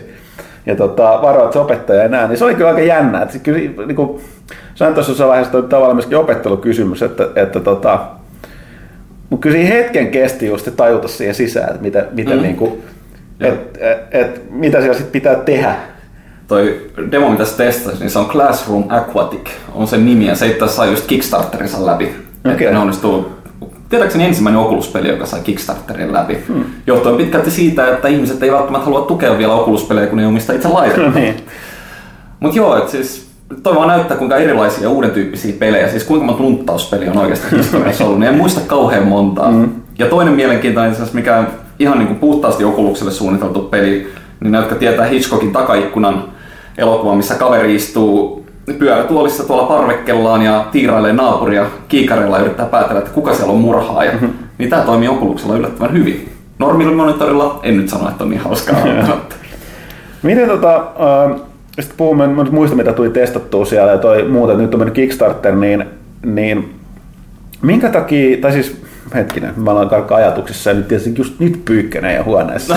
Se olisi hyvä tähän messiin. Kun se meidän poukkoilee, niin laidasta laitaa paljon asiaa tästä VRstä. Öö, mitä mä nyt olin puhumassa? Niin Mä puhuin siitä ihme niin tota, luntauspelistä ja siitä. Mm. Mulla on joku pointti tässä. Joku toinen demo. Joo, ter- tervetuloa muuten pelaajakästi. Tällaista, tällaista on täällä, tällaista on täällä, että luotamme ammattitaitoisia ja Joo. ammatt, ammattitaidolla ja laadulla tehty. Tota, no ei ole totta. Okei, no, siirrytään, hy- hypätään asiasta toiseen, tai siis VRssä kuitenkin. Tota, no, mulla vielä pitää, piti mainita, mitä puhuttiin, se on niin laidasta laita. Niin, no edelleenkin on tää, ja on niin hirveän vaikea nyt sisäistää, että että tämä on niin oven takana tämä konkreettinen, tai siis niin, tämä on jo konkreettinen nyt, mutta että konkreettisesti on kohta niin suuremman yleisön, yleisön niin tota, ö, saavutettavissa, niin ja sitten kun puhutaan, toki tässä niin asiat on puhuttu, niin, tu, niin vaatii sitten jatkokehittelyä tapahtuvan tulevien vuosien aikana, mutta eikö tämä voisi sanoa, kun tämä sitten pärähtää silleen kunnolla, et varmaan liittyy just siihen, että saadaan nyt laitteet vaan valmistettua tarpeeksi, niin, niin mitä, mitä se, eikö, eikö tästä nyt tuu kuitenkin, mutta aikaisemmin sanoin jonkinlainen vallankumous? No siis tulee, koska se on just siinä, että se ei ole pelkästään viihde, se ei ole pelkästään pelit, elokuvat, aikuisviihde, vaan se menee kaikille alueille. Se on, ajatellaan esimerkiksi mitä voi olla vaarallisten ammattien kouluttaminen, ajatellaan vaikka mitä palomiehet voi kokeilla tämmöisen treenaamisen kautta. Yhtäkkiä sulla on hyvin aito tilanne päällä. Sotasimulaattorit kääntyy suoraan sellaisenaan, opettamisessa se muuttuu ihan totaalisesti. Pitkän matkan keskustelut, sanotaan vaikka Skype-keskustelu joku kaverin kanssa, niin sä yhtäkkiä istutkin vierekkäin sen kanssa sohvalla. Te voitte vaikka pelaa pleikkaria siinä yhdessä. Ja mä että se muuttaa, miten me kommunikoidaan Joo, toistemme kanssa. Mutta jäsen, kun tätä jut kuuntelee, niin tämä on sellaista, että tämä, tämä on niin ihan huuhaata. Niin, no siis se- Tämä kuulostaa skifiltä. Se ja, kuulostaa- sitä, niin, ja sitten mä just sanoin, että tämä on niin hirveän vaikea niin kuin, edelleenkin hahmottaa, että vaikka itse testannut ymmärtää, että tämä niin kuin, on, niin kuin pitää paikkansa.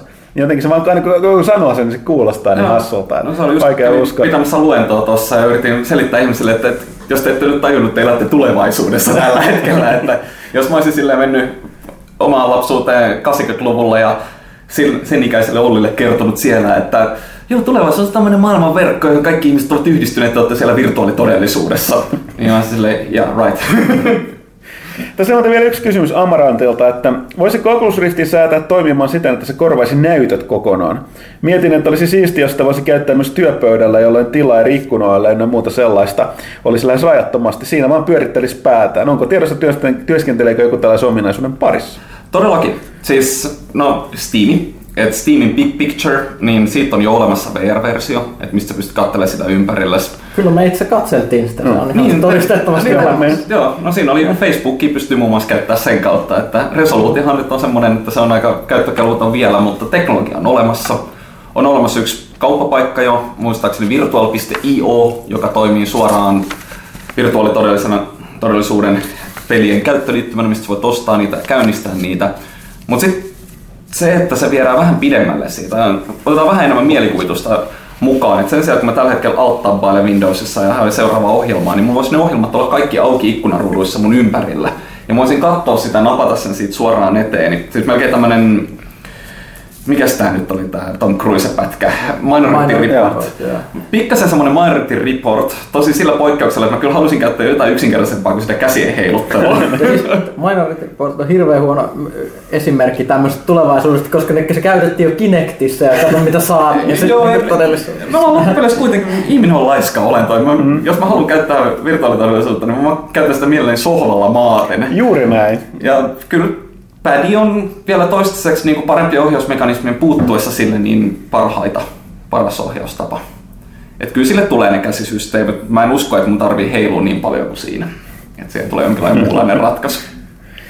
Tota, uh, jos paljon puhua vähän spesifistemmin, niin mitä sä kykenet kertoa siitä, mitä te nyt teette sitten itse, itse tuolle tuota Mindfield Gamesilla tuossa VRllä?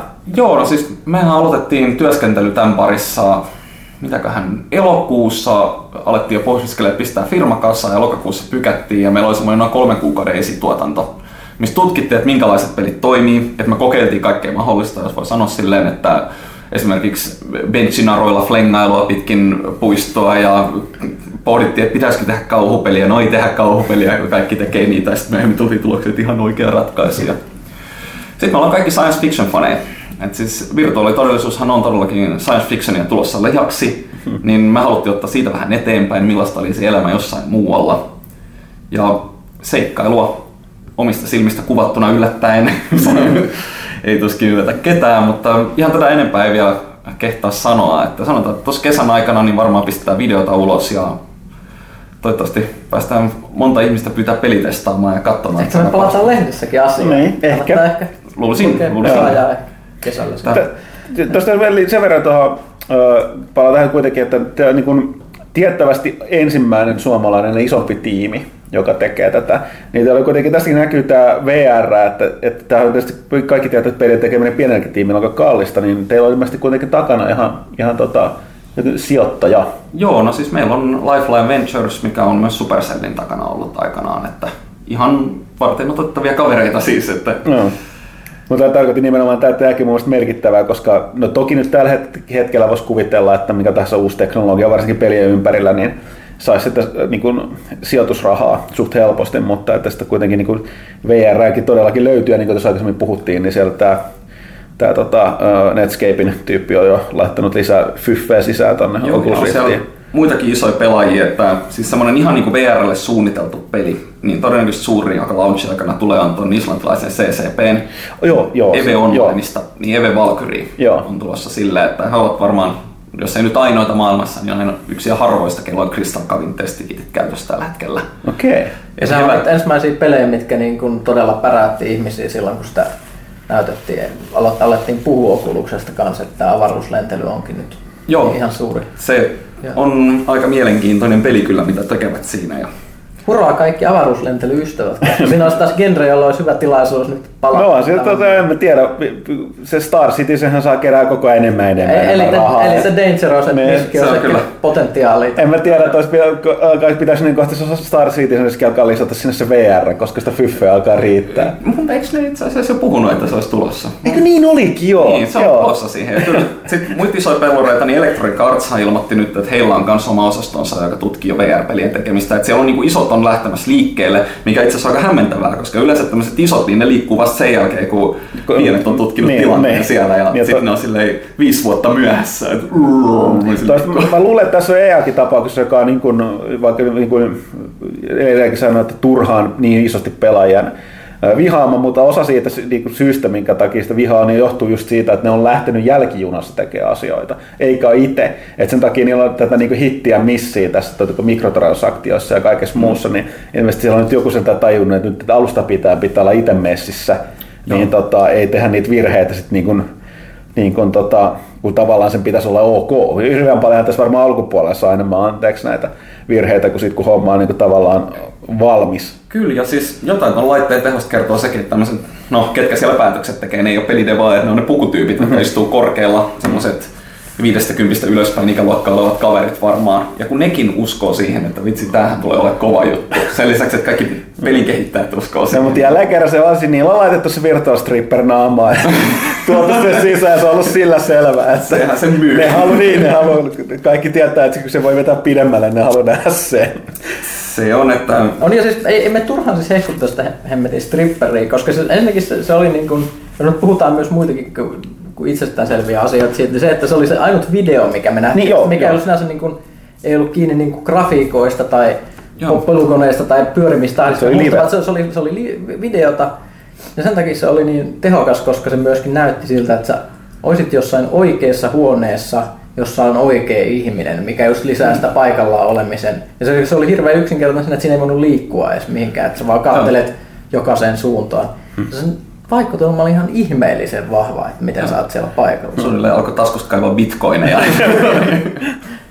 Tästä otetaan tähän loppuun. loppuun. Toki jos on vielä jotain, jotain lisättävää, niin voit, voit tässä Olli heittää. Mutta tällainen viimeinen kysymys. Virtual reality. Tässä mulla ei tarvitse kysyä nyt nimeä. Pahoittelut siitä. Katsotaan nyt äkkiä, oliko tässä jossain paperissa. Öö, vesitän hyvin tämän kysymykseni tässä. No nyt ei valitettavasti tosiaan näe, mutta kysymys on, että virtual reality, tulevaisuuden todellista eskapismia, Ready Player Onein maailma toteutumassa, kysymysmerkki. No niin, siis tästä me ehdittiin jo puhua täällä tästä tota, käänteisestä Matrixista ja tässä tota, alustavasti, että Joo, no siis mulla on suuri häpeä elämässä, että mä en ole lukenut Ready Player Onea, että pitäisi käydä lävitse se, mutta siis mitä Matrixit, jos otetaan silleen vertauskuvallisesti, uskoisin, että käsitellään suhteellisen lähellä samaa maailmaa kuitenkin, tai ajatusta, niin se ei ole hirveän kaukana. Et siinä itse asiassa on tämmöinen hauska tukholmalainen yliopiston professori, joka jo argumentoi, että me elämme virtuaalitodellisuudessa, me ei vaan tajuta sitä tällä hetkellä.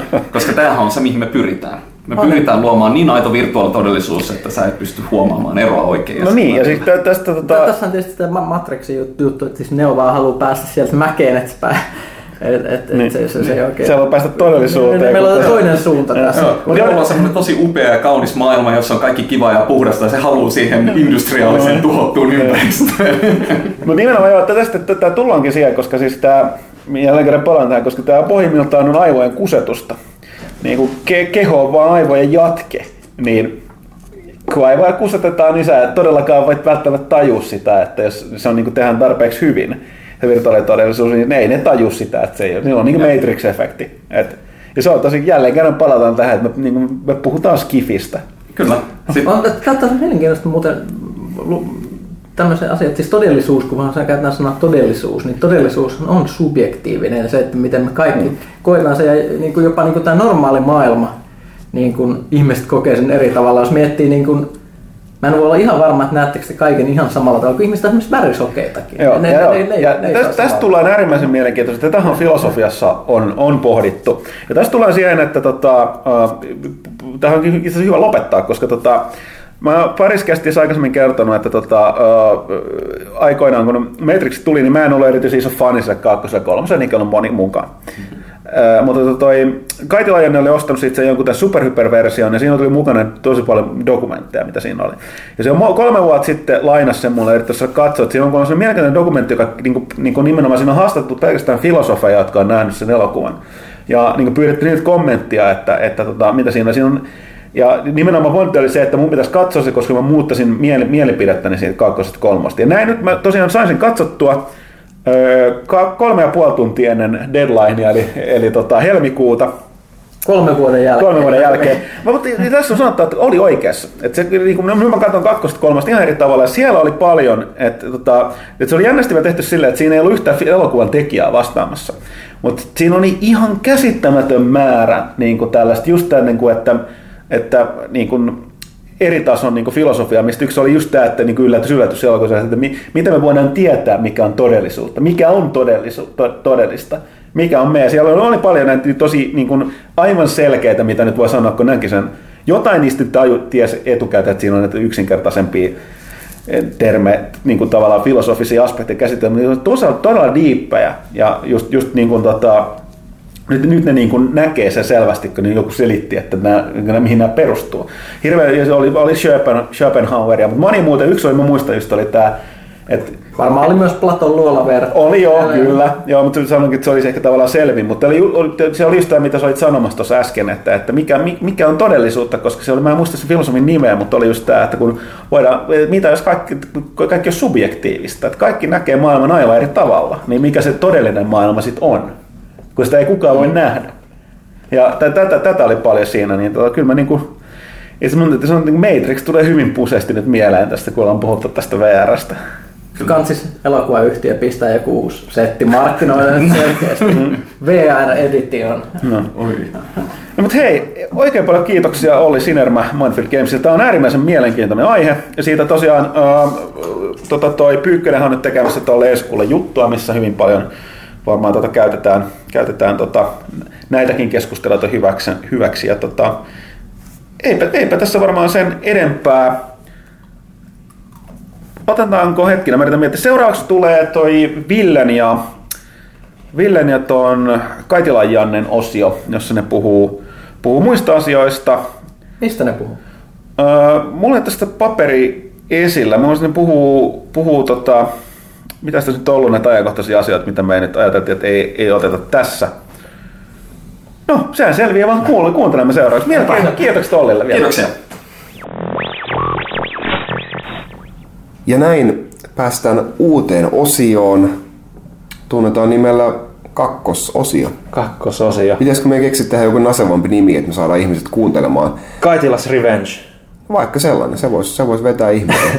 Eli tällaista, tämä on itse asiassa Villen idea, että, että, että jaetaan tämä keskustelu tästä, varmasti Huttunenkin tästä jo äskeisessä osiossa jutteli, mutta jaetaan tämä keskustelu tällä tavalla kahteen osaan niin, että ei ole niin paljon ihmisiä huutamassa yhteen ääneen tai sitten viemässä muilta puheenvuoroja, niin nyt me saadaan tämmöinen tai tehokasta, tai tehokasta työaikaa, kun istutaan yleensä aina hiljaa. Ja... Niin, niin. niin, niin me puhutaan niistä aiheista, mistä me halutaan puhua ja pojat saa puhua sitten siitä, mistä he haluaa.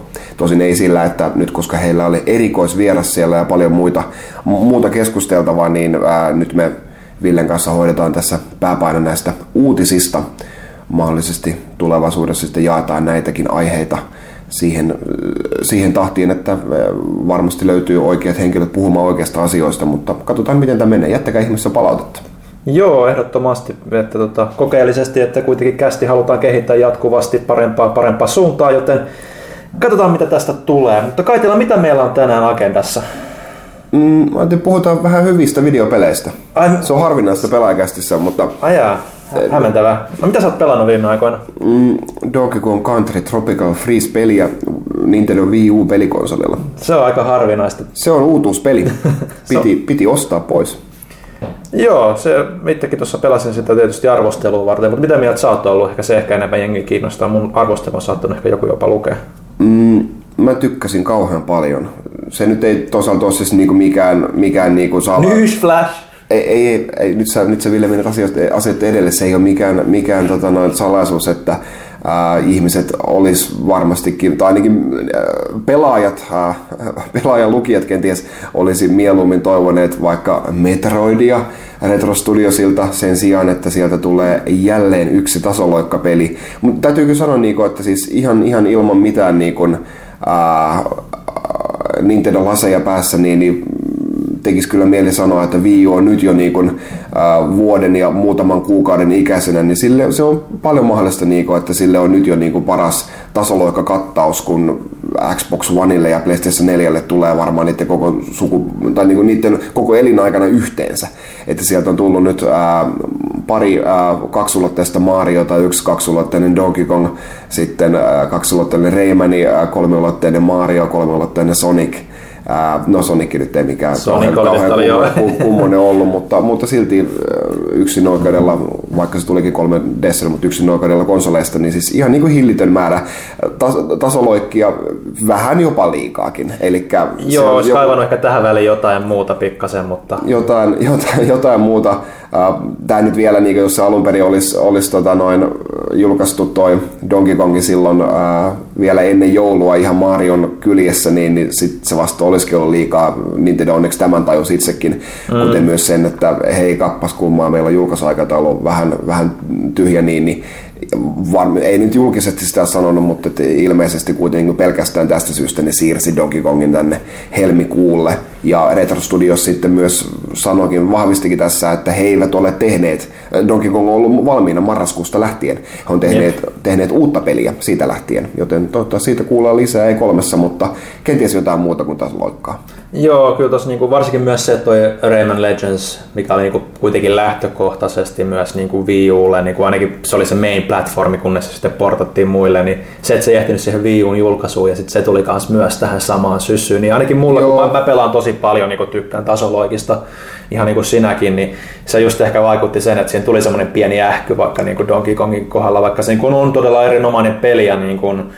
niin poispäin, mutta ehkä jotain sitä Metroidia ehkä sittenkin kaivannut tai jotain, joo, jotain joo. muuta Mutta että, mutta että niin kuin, that being said, niin siis Donkey Kong Country Returns Ää, anteeksi, ei ole, enää ei ole Returns Tropical Freeze, on ihan huikea kaksulotteinen tasoloikka. Siis se on niin, niin tiukkaa se kenttäsuunnittelu, kai joka ikinen vihollinen on niin aseteltu niin jotain speedruneja silmällä pitää, niin se on ihan uskomaton katsoa, että miten, miten niin sulavasti ne kentät voi vetää läpi. Hän tuskin koskee edes maata, maata siinä, kun vi, viipottaa läpi tosi hyvin niin kuin piilotettuja salaisuuksia ja paljon niitä, niitä, niitä palapelin osia, ää, mitä, mitä siinä etsitään, että, että ihan, ihan kaikki täydellisesti pääsee läpi ja vaatii niin kuin ihan huikean määrän taitoa. Ja oliko niin Ville, että sä et olisi pelannut niitä K-kenttiä? En ole edes kaikkia niitä löytänyt. Joo, en ole juuri niitä itse edes niinku testaillutkaan hirveämmin. Että ne, ne on sen verran niin kuin hyvin piilossa ja haastava, että, että silloin kun arvostelu teki, niin ei, ei niihin kaikkiin ei, ei, ei, ne ole, ei, ne ole, ei ne ole piilossa ollenkaan. Siis ne, ne tota noin, ää, no sekin vielä. Sitten kun, sitten kun ne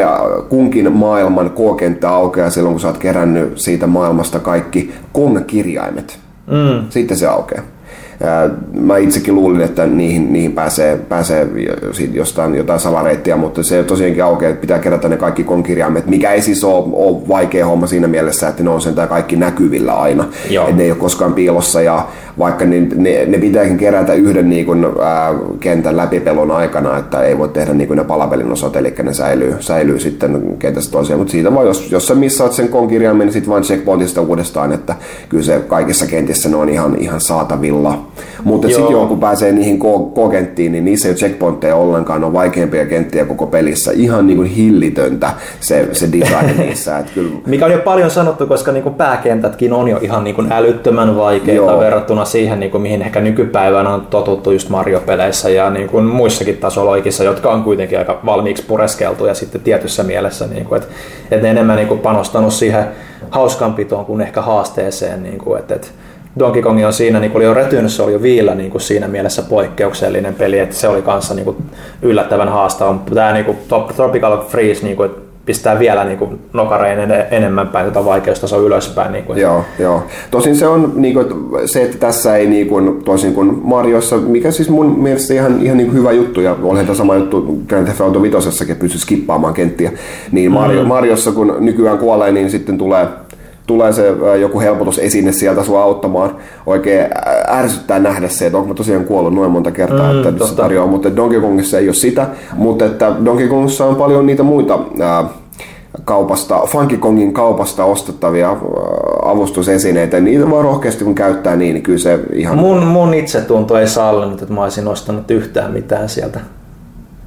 Okei, okei. Että kaikki piti no, niinku- mutta sun, sun itsetunto kuitenkin sallii sen, että sä et ole, ole pelannut niitä K-kenttiä sitten. Kyllä, läpi, että Okei, kyllä. ihan, ihan, ei, ihan, en ole vielä niitä testannut. ihan, ihan, ren, siis- ihan rento meininki. Ihan rento mutta meininki. Tota, suosittelen kuitenkin ja voin kertoa, että siinä vaiheessa, kun tota, no, ei ole yhtään checkpointteja niissä, niin kyllä, kyllä siinä tulee vähän, vähän ikävää ää, tota, no, niitä, niitä apuja. Jos ei nyt mitään muuta, niin se ottaa sen, että sä kestät yhden osuman enemmän, ottaa sen sydämen sieltä. Mm. Ää, niin, niin, mutta ei, ei niitäkään loputtomasti voi käyttää, niin kuin, että kyllä ne oikeasti imee niitä, niitä kultakolikoita sitten hyvää, hyvää tahtia, jos sä rupeat käyttämään täyttä patteristoa, ää, avustusesineitä niissä kokentissä, niin, niin kyllä ei, ei niitä loputtomasti vaan voi, voi siinä käyttää, että kyllä se oikeasti pitää osatakin pelata.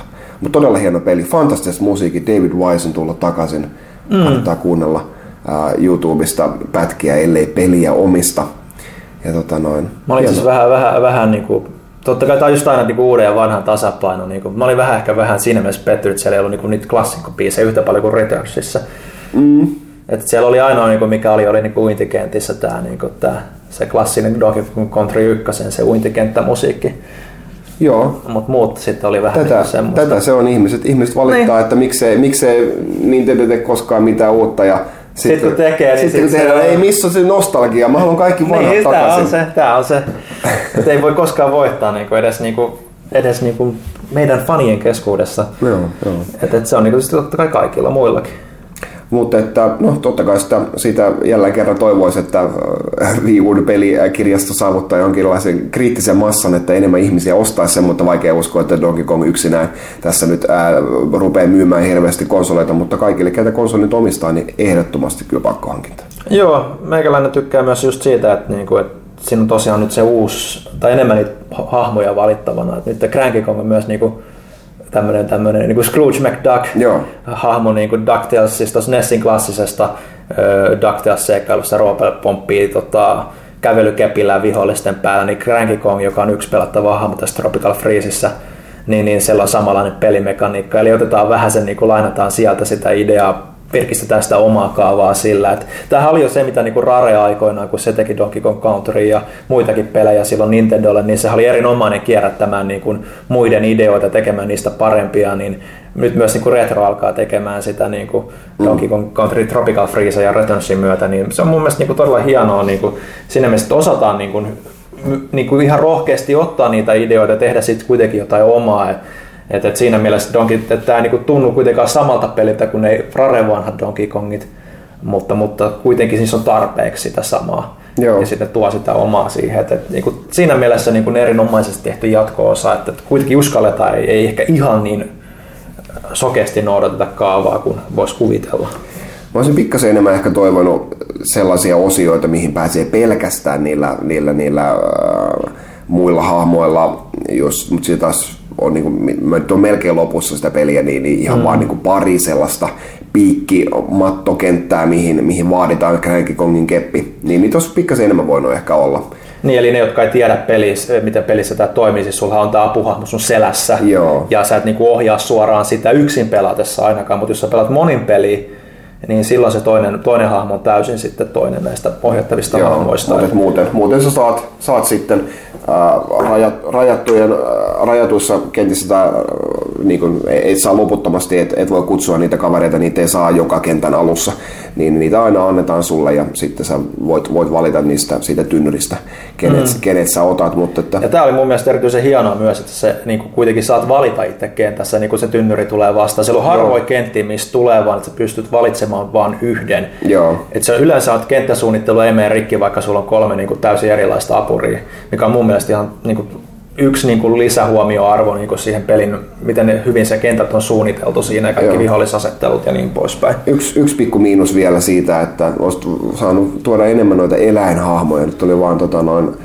Rambi the Rhino oli siinä niin. Aivan kuten Returnsissakin. Niin, että missä on, mitä se oli, On Guard, miekkakala ja sitten, tää strutsi. strutsi ja oli ja sitten sit se sammakko, mikä se oli. Okei, no nyt kieltämättä oli, oli sitten se ää, Squawks, papukaija, mutta sit, sitä, sillä nyt ei pelata tai mitään muutakaan, että se vaan tulee huutamaan siihen ruutuun apuesineen muodossa silleen, että mm. hei nyt sä oot missaamassa palapelin palasen, mutta No ainakin, sitä, oli, sitä ainakin oli uintikenttä tällä kertaa mukana. Uintikentät oli, niitä oli itse asiassa aika paljonkin ja oli sit sitä, sitä, sitä raketti, ra- raketilla lentämistä, tynnyriraketilla rent- lentämistä ja sitten oli tietenkin hyvin paljon hyvin äh, mukavia kaivoskärrykenttiä ja olihan siellä vaihtelua. Mitä mieltä sä olet niistä rakettireppukentistä, missä se kuvakulma vaihtui tällä kertaa silleen vähän niin kuin siitä sivusuunnasta semmoiseksi enemmän, niin kuin, miten se nyt sanoisi? Semmoinen niin kuin, enemmän olan yli kolmas Niin. persona. Joo, no pari kertaa kuolin niin kuin väärään perspektiiviin, mutta kyllä mä sitten tajusin, että mitä tässä haetaan. Niin mun mielestä se oli ihan hauska. Joo.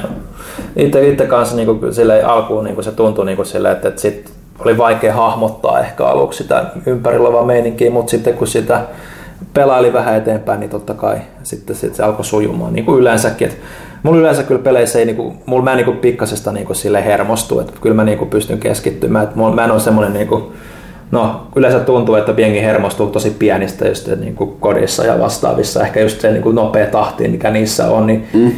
ei, ei kun jää ajattelu tai aikaa sille miettimiselle niin paljon. Mutta mä oon aina ollut semmoinen harkitsevampi pelaaja ja, ja se ehkä niin kuin sitten mulla toimii just ton tyyliset pelit ehkä enemmän. Joo. Hei, mutta tässä on mukava 10 minuuttinen vierähti Donkey Kong Katrin parissa, eikä kukaan huokaillut tuossa vieressä. No. Tää oli, tää oli hienoa. Mutta mitäs, mitä muuta sä oot Ville pelannut? Äh, Mä en tiedä, haluanko mä puhua tuosta Castlevaniasta enempää. Mä viimeksi siitä jonkun verran jo puhuin. Kyllä sä aika aika paljon puhut siitä. Et, no, no se, se, nyt täytyy sanoa, että, että sen verran mä en ole varma muista, mitä mä siitä tarkalleen ottaen sanoin viime kästissä, mutta niin kuin, kyllä mä täytyy sanoa just siitä, että, että, että huomaa, että niin kuin toi on jakanut aika paljon mielipiteitä niin kuin sitten jälkeenpäin, nyt kun ne ensimmäiset arvostelut tulivat varsinkin niin kuin lukijoiden keskuudessa ja niin kuin ei-arvostelijoiden keskuudessa, että et, et, jotkut Edge neloset, niin mitä moni, moni ihmettä, että miten niin kuin voi edes antaa tuollaista, kun ei se nyt oikeasti ole huono peli missään tapauksessa. Mm. Et, et se on mun mielestä ehkä just samanlainen, niin kuin, miten se nyt sanoisi, mielipiteen jakaja kuin ehkä joku Darksiders-sarja. Et jos, jos, on, jos et ole pelannut Zelda-pelejä, niin Darksidersihan on niinku semmoinen, niinku, mitä jengi on niinku digannut tosi paljon siitäkin huolimatta, että on pelannut, mutta on se nyt selkeästi huonompi kuin Zelda-sarja. Ja Castlevania Lords of Shadow 2 on aika pitkälti saman tyylinen peli, ilman sitä ehkä sitä puzzle-ratkontaa, mikä niinku siinä on, se dungeon-meininki. Mutta rakenteellisesti, jos ne kaksi peliä, niin kuin Darksiders 2 Lords of Shadow 2 pistetään vierekkäin, niin kyllä mä itse viihdyin huomattavasti enemmän Lords of Shadow 2 parissa. Joo. Ja vaikka sillä niin kuin on toi joku metakritiikki niin kuin huomattavasti alhaisempi kuin Darksidersilla. Että Tämä on, niinku, tää on just näissä arvosteluissa niinku jännä juttu, että ihan hauska aina seurata itsekin, että miten se sitten loppujen lopuksi menee, sitten jakautuu. Ja kyllä se tietysti totta kai se oma niin kuin huomio herää sit siinä vaiheessa, kun tota, huomaa, että on huomattavasti erilaisempia mielipiteitä kuin itsellä, mutta se mun mielestä niin kuin ihan mielenkiintoista on näissä arvosteluissa. Et ehkä just sen takia nämä, mitkä saa niin kuin enemmän samaa arvosanaa, niin, niin ne, ne sitä aina niin kuin tulee niin kuin hyväksytty, että okei, kaikki muutkin oli about samaa mieltä, mutta Niinpä. ja sitten, sitten lähtee puolustamaan ehkä sitä omaa mielipidettään paljon kärkkäämmin, niin kuin nyt on tehnytkin ihan syystäkin mielestäni. Mutta toinen, mitä niin kuin on tullut testattua, on toi Lightning Returns Final Fantasy 13, mistä kanssa kirjoitin kyllä arvostelun, mutta mut, mä ajattelin, että se voisi olla ihan semmoinen kiva peli kanssa, mistä voisi jonkun verran jutella. Että, Minä en ole pelannut, anna, anna palaa vaan. niin, sä et ole pelannut, eli tästä tulee taas semmoinen monologi, ja sit sä voit huokailla. Näin. Ei tässä mitään, ei tässä Sitä mitään. ei tässä mitään.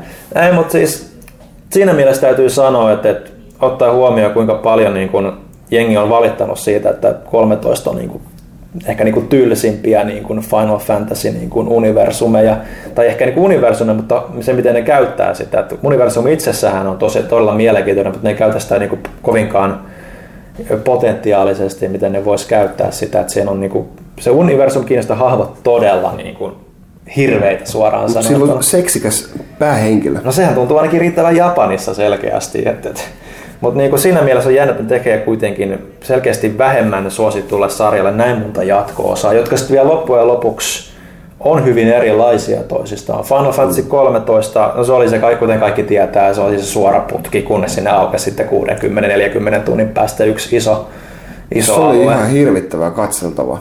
Mä, näin, mä vähän kattelin sitä alkuun. Joo, ja siinä oli paljon ähkimistä ja puhkimista Vanille ja Hopein puolesta, mutta tota, ei siitä sen enempää. Mutta tota, ja sitten X, XII kakkosessa, niin sitten sitä lähdettiin jonkun verran niin kuin laajentamaan, mutta sekin oli sitten, että sitten näki, että siinä ei ole ne samat tuotantoarvot kuin ehkä tuossa alkuperäisessä pelissä on, koska totta kai se oli pääosa. Se oli se, niin kuin, mihin kaikki rahat on satsattu ja mm. kehityskustannukset mennyt siihen, joten kun peli ei ollut niin iso menestys, niin oli periaatteessa ehkä jopa pakkokin tehdä jonkunlainen jatko-osa sen puitteissa. Ja sitten tulee tämä Lightning Returns, joka on myös sitä samaa tarinajatkumoa, mutta se on täysin erilainen peli. Mutta siinähän just on sitten se ongelma, että ne, jotka ei oikeasti tykkää siitä, siitä tarinasta, ja ne on, ehkä saattaisi muuten kiinnostaa se, niin se aikamekaniikka, mikä siinä on. Siinä on se idea, että on 13 päivää jäljellä maailmanloppuun, ja sitten se on vähän niin kuin lainaa tuota Majora's Maskia ehkä niin kuin siinä mielessä sillä konseptilla, että, sun on oikeasti liikuttava siellä pelimaailmassa kellon mukaan, tehtävä tehtäviä sen mukaan. Ainoa, että sä et pysty skippaamaan takaisin niin ensimmäiseen päivään No. ajan okarinalla, vaan se oikeasti tulee se maailmanloppu sieltä vääjäämättä. Niin, niin, niin idea on todella hyvä. Se toteutus ehkä ei, ei ehkä niin hyvä kuin sitä voisi kuvitella alkuun, mutta just tämä, että jos sä et ole siinä Final Fantasy niin kun universumissa kiinni, niin miksi sä haluaisit lähteä hypätä keskellä sarjaa peliin, jossa kuitenkin vaaditaan, että tiedät tarinasta jonkun aika reilustikin itse asiassa. Mm.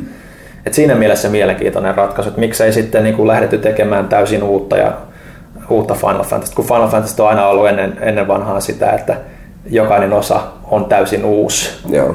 Ja, ja sitten kun yllättäen, kun Square, Square Softista tuli Square Enix, niin sitä politiikka muuttui silloin aikoinaan, että, että nyt tulee näitä jatko-osia. Että, että siinä mielessä hämmentävä, hämmentävä kokonaisuus mun mielestä. Että, että itse kun on toki pelannut tota, kaikki noin kolme, niin pysy kärryillä, mutta just muutamat kaverit, jotka sitten on käynyt testailemassa, niin eihän tästä ymmärrä yhtään mitään. Varsinkin kun siinä on vielä aika paljon tämmöistä, että Lightning on tämmöinen superjeesus, kuten meidän uutistoimittajamme Panu Saarenoja kirjoitti Twitterissä aikoina, että ihme superjeesus, joka niin kuin pelastaa sitten kaikki, kaikki sielut ja niin poispäin, niin siinä on aika paljon sulateltavaa. Mutta konseptina se on kyllä niinku todella mielenkiintoinen. Et se on harmi, että se ei ehkä toimi ihan niin hyvin, että sehän antaa sulle alkuun niinku kuusi päivää. Sitten sun on tehtävä sivutehtäviä, että sä pystyt ja päätehtäviä, että sä pystyt niinku kehittämään sun hahmoa ja lisäämään sitä niinku, niitä päiviä siihen vielä ennen kuin se maailma päättyy.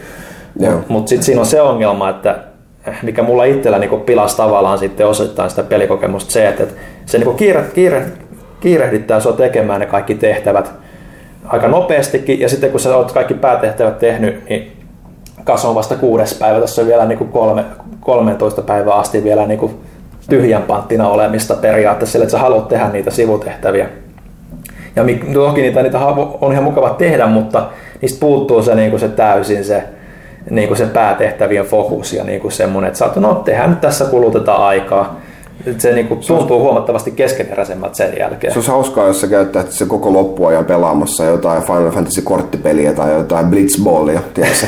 Se on, Vetäisi niinku loman kannalta, niin tässä on viikko aikaa vielä. tässä on niin- viikko aikaa maailmanloppuun. No jos pitää Chillataan tehdä se. vähän. Totta kai siellä on niinku paljon, niinku, paljon niinku, tota, siellä on se yksi iso hiekka-alue, mä en muista sen nimeä, mutta tota, Dead, joku kuollut aavikko kuitenkin. Or Alive, Dead or Alive, joo. Extreme. No niin, joo. Joo. Mä, vaan- mä vaan pilailen, kun mä en pysty muuten keskustelemaan. Joo, Tää- niin siellä on tämä iso, iso, iso niin kuin sokkeloinen tota, tota, raunio, mistä sitten pystyy tuhlaamaan aika paljonkin aikaa. Et kyllä se niin kuin on sitä tekemistä, mutta kun siitä puuttuu se fokus täysin, mm. niin se, se niin kuin ehkä sitten saa tosiaan sen tuntumaan niin kuin, paljon keskeneräisemmältä. Totta kai se niin kuin on vähän outo niin kuin efekti joka tapauksessa, kun sulle sanotaan, että sulla on 13 päivää. Totta kai sä odotat, että sulla on niin kuin se koko aika käytössä niin kuin johonkin tarinaan liittyvää niin, niin se, se ehkä tuntuu. Mutta ehkä siinä oli myös se, että mulla oli semmoinen fiilis, että sitä hoputettiin, että tuuppas nyt pelaamaan nämä päätehtävät nopeasti ja sitten se, sit se sitten vähän lässähti sen jälkeen. Mutta joo, Lightning Returnsinkin arvostelun voi lukea tuosta maaliskuun pelaajasta. Ei siitä sen enempää. Onko sulla jotain, mm. mitä sä oot muuta pelannut kuin Donkey Kongia? No tota, mä oon tota Professor Layton and the Azran Legacy ja pikkuhiljaa vetänyt eteenpäin. Milloin se julkaistiinkaan? Viime vuoden, Viime vuoden lopulla puolella, joo. joo.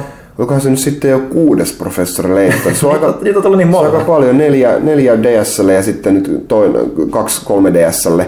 Ää, Mähän olen vetänyt kaikki ne aikaisemmat viisi ää, ihan täydellisesti läpi, joka ikinen putsle on tullut vedettyä. Koska niin kuin professori itsekin sanoo, a gentleman leaves no puzzle unsolved. Ei ole yhtään gentlemanin ihmistä kuin Janne Fingamer Kaitila. Kyllä. Mutta nyt täytyy myöntää, niin, että kuudennessa osassa kuitenkin sen verran monta sataa putsleja tullut vedettyä läpi, että alkaa pikkasen jo niin kuin, ää, riittämään, mutta nythän ne onkin, tähän on Professor Laytonin viimeinen peli. Tosin en tiedä, miten se varmaan va- vaihtuu pääosa, pääosa tyyppi siinä, niin ja sitten se muuten putsle pysyy ihan ennallaan. Ja nyt sillähän on Phoenix Wright-peli tulossa tuossa maaliskuun lopussa. Kyllä, Sitä kyllä sekin vielä. Täytyy, täytyy saada tämä alta pois, niin pääsee puslaamaan sitten sitä.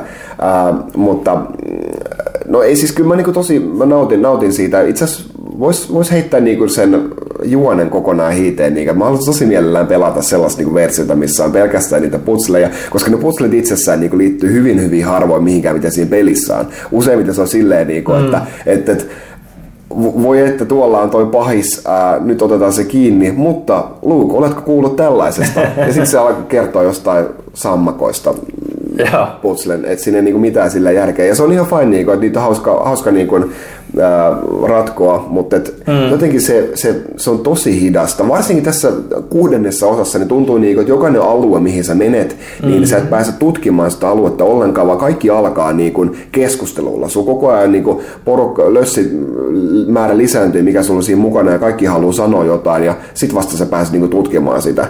Mä en myöskään mm. tykännyt tässä 3DSssä siitä, siitä, siitä mm, tutkimisesta, niinku, että sä pyörittelet sitä aluetta, ja sieltä voi löytyä, löytyä enemmän, enemmän jotain sieltä taustalta. Niin mä tykkäsin siitä kaksulotteisesta tutkimisesta ja tykkään enemmän siitä kaksulotteisesta estetiikasta, mitä oli DS, DS-peleissä.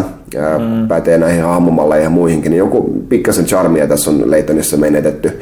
Mutta tulen kyllä vetämään tämänkin täydellisesti läpi, että olen varmaan mä olen yli puolen välin siinä jo. Toivottavasti. Joo. Se on siinä mielessä ehkä just niinku päinvastainen efekti niinku toinen, just noin Phoenix Wright, se, mikä niinku Lightonin kanssa tulee niinku myös yhteispeli nyt tässä kuun lopussa, niin kuin mainitsin, niin niin, niin siinähän on just ehkä niinku päinvastainen se efekti, että se niinku, mä olin itse niinku tosi sitä vastaan silloin, kun että, että se, siihen tulee 3D-mallit niinku 2D-mallien niin. lisäksi, mutta se niinku oikeasti elävöitti sitä huomattavasti enemmän. Nyt kun palaa niihin vanhoihin spriteihin, niin vähän tulee semmoinen jopa niinku efekti Niinku. Kyllä näyttää edelleen hyvältä, mutta siis ne on vaan niin sulavia ne animaatiot ja se kolmiulotteinen niin kuin rikospaikkatutkinta, niin se vaan toimii siinä niin kuin paljon paremmin. Joo, no siis niin kuin, Phoenix Wrightin hahmot, ne, nehän on ihan uskomattoman hienon näköisiä, mutta se niin kuin, professori Laytonit, ne on semmoisia niin kuin palikkakasoja, ne Joo. on tosi tökeröitä. Siis niin kuin, mä voisin sanoa, niin kuin, että ne, on, niin kuin, ne olisi voitu tehdä kolmulotteisessa mallissa niin kuin, tavallisella DSLläkin, niin kuin, että kyllä 3DS pystyisi paljon parempaakin. Mm-hmm. Että, että näyttää tosi semmoinen niin kuin, tönkö, että ne vaan tuijottaa niin kuin eteenpäin kuolleilla silmillään siinä, missä niissä 2D, 2D-hahmon kuvissa oli niin kuin tosi paljon viehätystä. Hmm. Mutta yksi asia, mihin mä haluan tarttua vielä, kun sä sanoit siitä, että ne puslet voisi olla niinku täysin niinku oma juttusa ilman sitä tarinaa, mutta mulla oli itse asiassa se, mitä, ne osat, mitä mä oon pelannut, mä itse asiassa vaan pelaa yhtä osaa, oliko se se DSL tämä, tämä Pandora's Box, Okei, oliko se toinen vai se oli toinen kolmas. Niin kyllä mä sitä pelasin aika pitkälle, mutta mun ongelma nimenomaan oli se siinä, että mä oon aina tarina-ihminen. Ja niin, nimenomaan ne puslet ei ollut mitenkään sidoksissa siihen tarinaan, niin mä aina toivoin, että hei, voisiko nämä puslet olla enemmän sidoksissa tarinaan? Meillä on niinku periaatteessa täysin niinku päinvastainen näkö, näkökulma. Ei, no siis ei, ei välttämättä, tai ehkä se muuttuisi, jos ne puslet olisi, koska ne, ne ei edelleenkään ole. Päinvastoin on niin kuin, nyt on enemmän tarinaa, ja siltikään ne puzzlet ei liity siihen, niin, niin tavallaan mm. se, se, se kyllä ehkä mua siihen häiritsee, korostaa häiritsee se sama asia kuin suakin siinä. Eli se korostaa niin periaatteessa ne, sitä. Ne. Mutta mukava, mukava peli silti. On, se, se on oikein, oikein loistava, kannettava peli, sitä on hyvä tökätä pari putsle eteenpäin silloin tällä. Jeps. Mitäs sitten? Meillä on varmaan kaikki pelit, mitä me ollaan pelattu, niin aika. Ainakin ne, mistä voidaan puhua, niin se on ollut pari, siinä. Pari, pari viikon päästä lisää. Jep. Onko jotain Täällä lukee, että Kaitilan pehmitys. Haluatko kertoa, mitä se tarkoittaa täällä käsikirjoituksessa? Haluan. Tämä on, tämä on vähän tällainen, mä oon, mä oon hyvin niin kuin, mä en tiedä mitä mä tekisin, I'm a torn man. Mä menin, kyse on Titanfallin Collectors Editionista, joka, mistä me viimeksi juteltiin siinä Huttusen kanssa, että joo, pakkohan se on saada, ja mulla onkin se ää, pelikaupasta varattuna, mutta voi hyvät hyssykät, että se on kallis. Ei sit pääse mihinkään, siis 300 se maksaa. Ää, tosin saattaa olla niin kuin, että GameStop nostaakin vielä se hinta, että 300 ole vaan sellainen placeholder-hinta. Katsotaan nyt. Mutta tota noin, mä, mä menin vielä mainitsemaan tuossa lehden biossakin, maaliskuun lehden biossa, ja nyt se tulee ostettua ihan vaan sen takia varmastikin, että pitää nyt yrittää saada kaikki irti siitä unboxingista sitten, jos noin kalliin peli menee ostamaan. Mä en kyllä, mutta täytyy sen verran, täytyy just pehmittää tässä näin, että mä, mä, mä, mä pohdin sitä, pitäisikö mun skipata. Mitä sä oot, Ai, Ville, ai. mitä sä oot Ville mieltä? Kyllä mä haluan nähdä videon, jossa jätkä sen unboxa, koska mä en seuraa ketään muuta, joka No jos sä maksat, maksat mulle sen, niin, niin sit mä ostan sen. Sit se on niin, No, eh- no ehkä sit se on niin, niin, niin tärkeää. No arvasin, arvasin. Joo, ei, kato, siis kun se on, mielellään tekisin, tekisin unboxingia, siis koska onhan se nyt hyvän aika, no siis kyllä unboxingit on mun kanavan suositumpia videoita ja niistä moni muut niinku tuntee äh, jenkkejä myöten. Ja kyllä niin kuin mikä tahansa unboxing, mitä mä teen, niin, kyllä se niin kuin jonkinasteinen ää, yleisö sille on taattu. Mutta kyllä sitten vaan rupeaa pohtimaan niin kuin sitä, että, että, että e- ehkä tässä on yksi aika iso juttu tässä on se, että se julkaistaan Jenkeissä kaksi päivää ennen, niin se tarkoittaa sitä, että YouTube tulee olemaan väärällään unboxing-videota siitä, niin se ei tule ole, niin kuin mitään uutta, mä en pääse edes julkaisupäivänä pistämään sitä, että se voi niin kuin, se on, se on, vähän, se on vähän ikävä, ikävä juttu siinä oikeasti.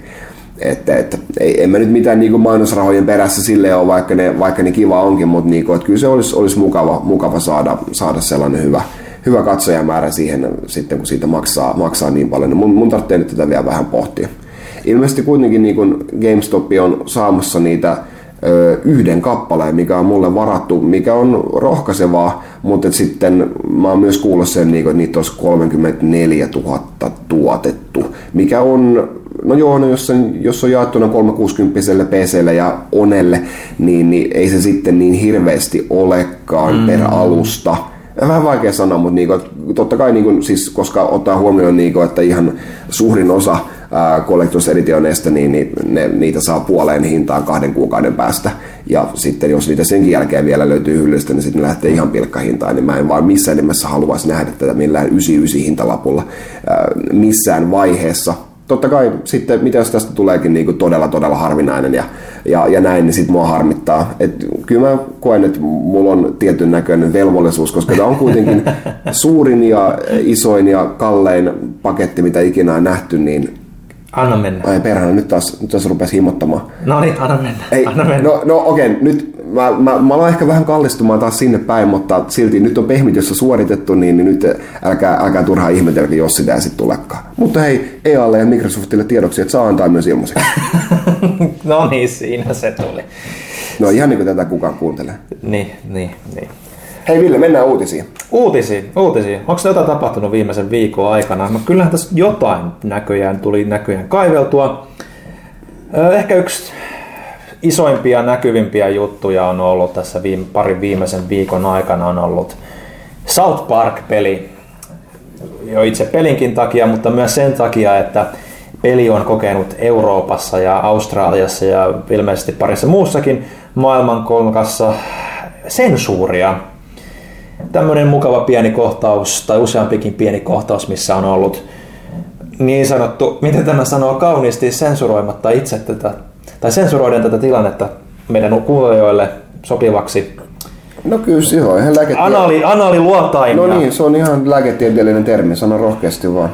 ja muukalaisia ja niin poispäin. Ja ilmeisesti myös Saksan maalla aiheutti ongelmaa nämä pienet hakaristit siellä ja Adolf Hitler ja Hitlerin kuoteja lainaavat saksalaiset natsi South Parkilaiset ja abortoidut öö, Natsisikiöt. natsisikiöt. Joo. Kyllä mä tämän, tämän tietenkin sen ihan ymmärtää, että koska se on Saksan laissa, että niitä ei saa näkyä, niin siitä- se pitää tehdä, mutta on se, on se vähän, vähän ikävää kyllä, että pitää nyky, nykyaikana pitää jotain South Park-peliä, mikä kuitenkin niin ne, ne natsi, abortoidut natsisikiöt on jätetty siihen peliin ja sitten, mm. sitten tätä anaaliluotausta, mikä on ihan, ihan niin kuin jotkut, jotkut tota noin, dikkaa siitä vapaa-ajallakin. niin, niin, niin, niin se, sellaiset on niinku pitänyt, pitänyt jättää, jättää pois. Tikkaa mistä vapaa-ajalla. Ei siis, mä lääkäreistä puhun ja, ja näin. Joo, joo. Ää, niin, niin se, ne on pitänyt jättää pois ja kuitenkin niin ja sitä samaa juttua näkee South Parkista, telkkarista, milloin, milloin se nyt tulee itse asiassa, en tiedäkään milloin mahtaa tulla telkkarista, mutta ää, et on, on se vähän ihmeellistä. Joo, ja siinä mielessä varsinkin se on vähän outoa, niin kuin, että, että kuitenkin tosiaan te, televisiossa se on ok, mutta enemmänkin se on niin kuin sitä se on enemmän niin itsesensuuri, mitä Ubisoft on jo myöntänytkin, että, että ei haluta vaan niin kuin tehdä sitä. Että, Niin. niin. Niin kuin, että se on niin kuin enemmänkin, niin kuin, että ei tulisi mitään jälkiseurauksia. Niin. Et, et, et se, se, sitähän se yleensä on näissä peleissä. Itse asiassa Pyykkönen kirjoitti meillä erinomaisen blogin aiheesta, mikä löytyy Pelaajahtikomin blogiosiosta tälläkin hetkellä. Et, et, se, se, se, on, se on kyllä jännä, niin kuin, että et, ei uskalleta enää peli, peleissäkään niin kuin puskea sitä rajaa, kun peli on kuitenkin joko 18, Niin. niin et kuitenkin sitten ei ole samat säännöt kuin, kuin elokuvissa ja sarjoissa. Et itsehän tämä, tämä, tämä oliko nyt kumpi näistä South Parkin luojista, itse kävi kommentoimassakin tätä asiaa, että oliko se just Matt, Matt Stone, niin, En muista. niin, niin tota, niin jompi, ku- kumpi kuitenkin kävi sanomassa just sitä, että no telkkarissahan tämä on ihan niinku normi, normi tai niinku nykyään ihan niinku normaalia, että et hämmentävää. Joo, mutta että on se toisaalta sitten taas nehän niin teki äh, Trey Parker ja Matt Stone sitten kirjoitti ää, nämä sensurointiplanssit siihen päälle, ää, missä, missä nämä kohtaukset oli paikallaan, niin tavallaan sitten taas siinähän, siinähän sai, sai tota noin sitten jotain siinäkin no, molemmissa versioissa on jotain uniikkia, että ne on, ne on ihan hauskoja ne, ne kirjoitukset, mitä niissä on. On, ja sitten ne kuvitukset varsinkin. Niin, että tavallaan siinä kuitenkin saa jotain, että ehkä YouTube on keksitty ja sieltähän ne pääsee katsomaan sitten, kukkuluurua pääsee katsomaan mitä, mitä vaan kohtauksia haluakaan, Ää, niin ei, ei siinä silleen, silleen ketään, ketään jää tota noin paitsioon, mutta on se mieluummin ottaisi kyllä ihan, ihan täyden pelin. Joo. Että itse asiassa tuossa oli alku, tai viime viikolla, nyt on, tämä tulee ulos torstaina, joo, viime viikolla, musta tulee huttunen nyt, niin viime viikolla oli tota, viikon kysymyksessä Pelaalehti komissakin, että jääkö niin kun jengiltä sensuroitu peli ostamatta, ja Suurin vastaus oli, että vain mikäli se muuttaa merkittävästi pelin luonnetta, 43 prosenttia vastaajista. Ja nyt olisikin ihan mukava niin kuin tietää niin kuin South Parkin kohdalla, että käykää kommentoimassa, kaivakaa tämä uutinen esiin ja käykää kommentoimassa, onko South Parkin kohdalla tämä tarpeeksi merkittävä teille vai onko tämä niin kuin ehkä enemmänkin tämmöinen hauska läppä, että sieltä tulee tämmöinen Eurooppa, Eurooppa-kuva, missä on facepalmaava Apollo-patsas tilalla sitten, kun tulee näitä kohtauksia. Ja muutaman sekunnin jutustahan siinä on kyse, että eihän se sitä pelin luonnetta varsinaisesti kyllä muuta, mutta Niin. näin. Mutta toisaalta täällä on tosiaan, mikä sitten on mie- mielenkiintoista se, että 11 prosenttia sensuuri ei haittaa lainkaan, 12 prosenttia öö, ei jätä peli ostamatta, mutta ostaa kuitenkin vastahakoisesti. Mikä sun linja Kaitila on? Mitä sä vastaisit tähän polliin, jos olisi? Että jätätkö pelin ostamatta sensuroitun takia? Mm, mä muistaakseni vastasin, en jätä, mutta ostan pelin vastahakoisesti. Eli ei se, ei se siihen, siihen lopullisesti vaikuta, mutta en mä siitä, ei mun siitä tarvitse tykätä kuitenkaan. Joo. Mullakin on, mulla on enemmän ehkä itselle, että tota, vain mikäli se muuttaa pelin merkit, luonnetta merkittävästi. Et, et tietysti jos et puuttuu kokonaisia osioita, niin, niin, niin No okei, en mä ehkä voi sanoa totta kai, koska Jakusa kolmonen kun ilmestyi täällä lännessä, niin siitä puuttuu ne, ne, ne nämä hostess-baarikohtaukset mm. kokonaan ja, ja en jättänyt peliä ostamatta sen takia kuitenkaan. Eli kyllä se niinku ehkä sitten semmoinen vastahakoinen ostaminen mullakin on enemmänkin. Et en itse käynyt vastaamassa tähän polliin lainkaan, mutta, mutta joo. Mitäs muuta maailmalla on tapahtunut? Muit, muita uutisia. Jonkin verran käynyt ovi pelifirmoissa. Joo. Mikä on muun muassa Naughty Dogin Amy Hennig on lähtenyt vähän hämärissä olosuhteissa. Joo, tuossa tosiaan tuli ehkä yllätyksenä monille, no itse tuli kaikille varmasti yllätyksenä, että Unchartedin niin sanottu luova voima, aika pitkälti niin kuin käsikirjoituksesta, ohjauksesta ja niin poispäin vasta Hennig lähti sitten. Ja raportin mukaan silloin, kun se uutinen tuli verkkoon, niin hänet olisi painostettu ulos Naughty Dogilta. Ja syylliseksi leimattiin sitten näissä raporteissa enemmänkin niin kuin Neil Druckmania ja Bruce Stralita, jotka on sitten tämän niin kuin Naughty Dogin toisen suuren sarjan, eli Last of Usin niin kuin päävetäjät. He olisivat panostaneet Hennigin pois. Ja nythän totta kai sitten jälkeenpäin on tehty damage controllia.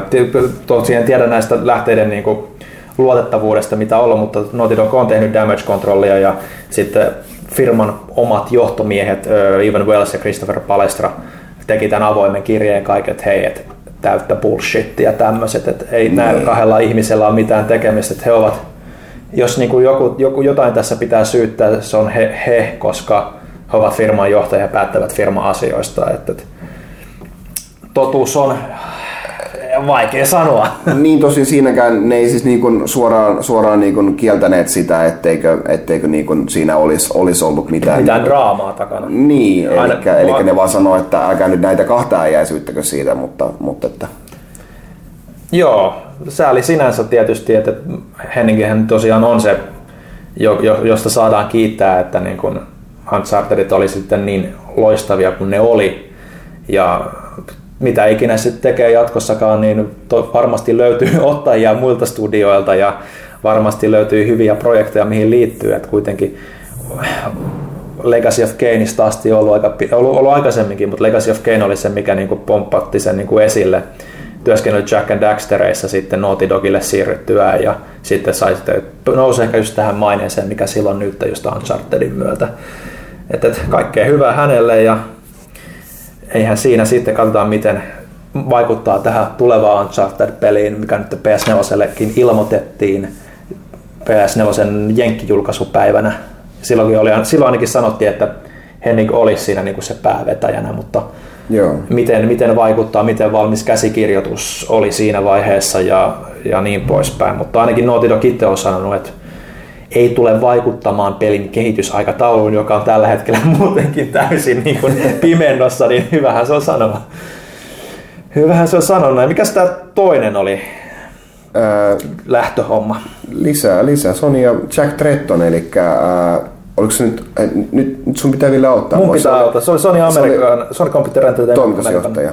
Joo, toimitusjohtaja, päällikkö, mies E3, E3 tota, presentaatioissa, pitkän linjan tota, Sony amerikkalainen siellä, että sehän oli perustamassa jo niin kuin, tota, Skea jo, että on ollut jokaisessa niin kuin PlayStationin julkaisussa jo niin kuin ruorissa, että, että siinä mielessä aika merkittävä lähtö. Että Joo, kuitenkin saa nyt nähdä, että mi, mi, miten paljon se näkyy sitten ihan loppukäyttäjälle, että jääkö, jääkö kukaan varsinaisesti häntä, häntä kaipaamaan muuta kuin tosiaankin niissä, niissä, niissä E3-presentaatioissa oli odotettu, Neogaffin, tota, Neogaffin kaikki keskustelugiffit tai keskusteluanimaatioiden keskustelualueiden giffit, niin ne pitää päivittää kaikki tähän Sean Leydeniin, mikä korvaa Trettonin sitten.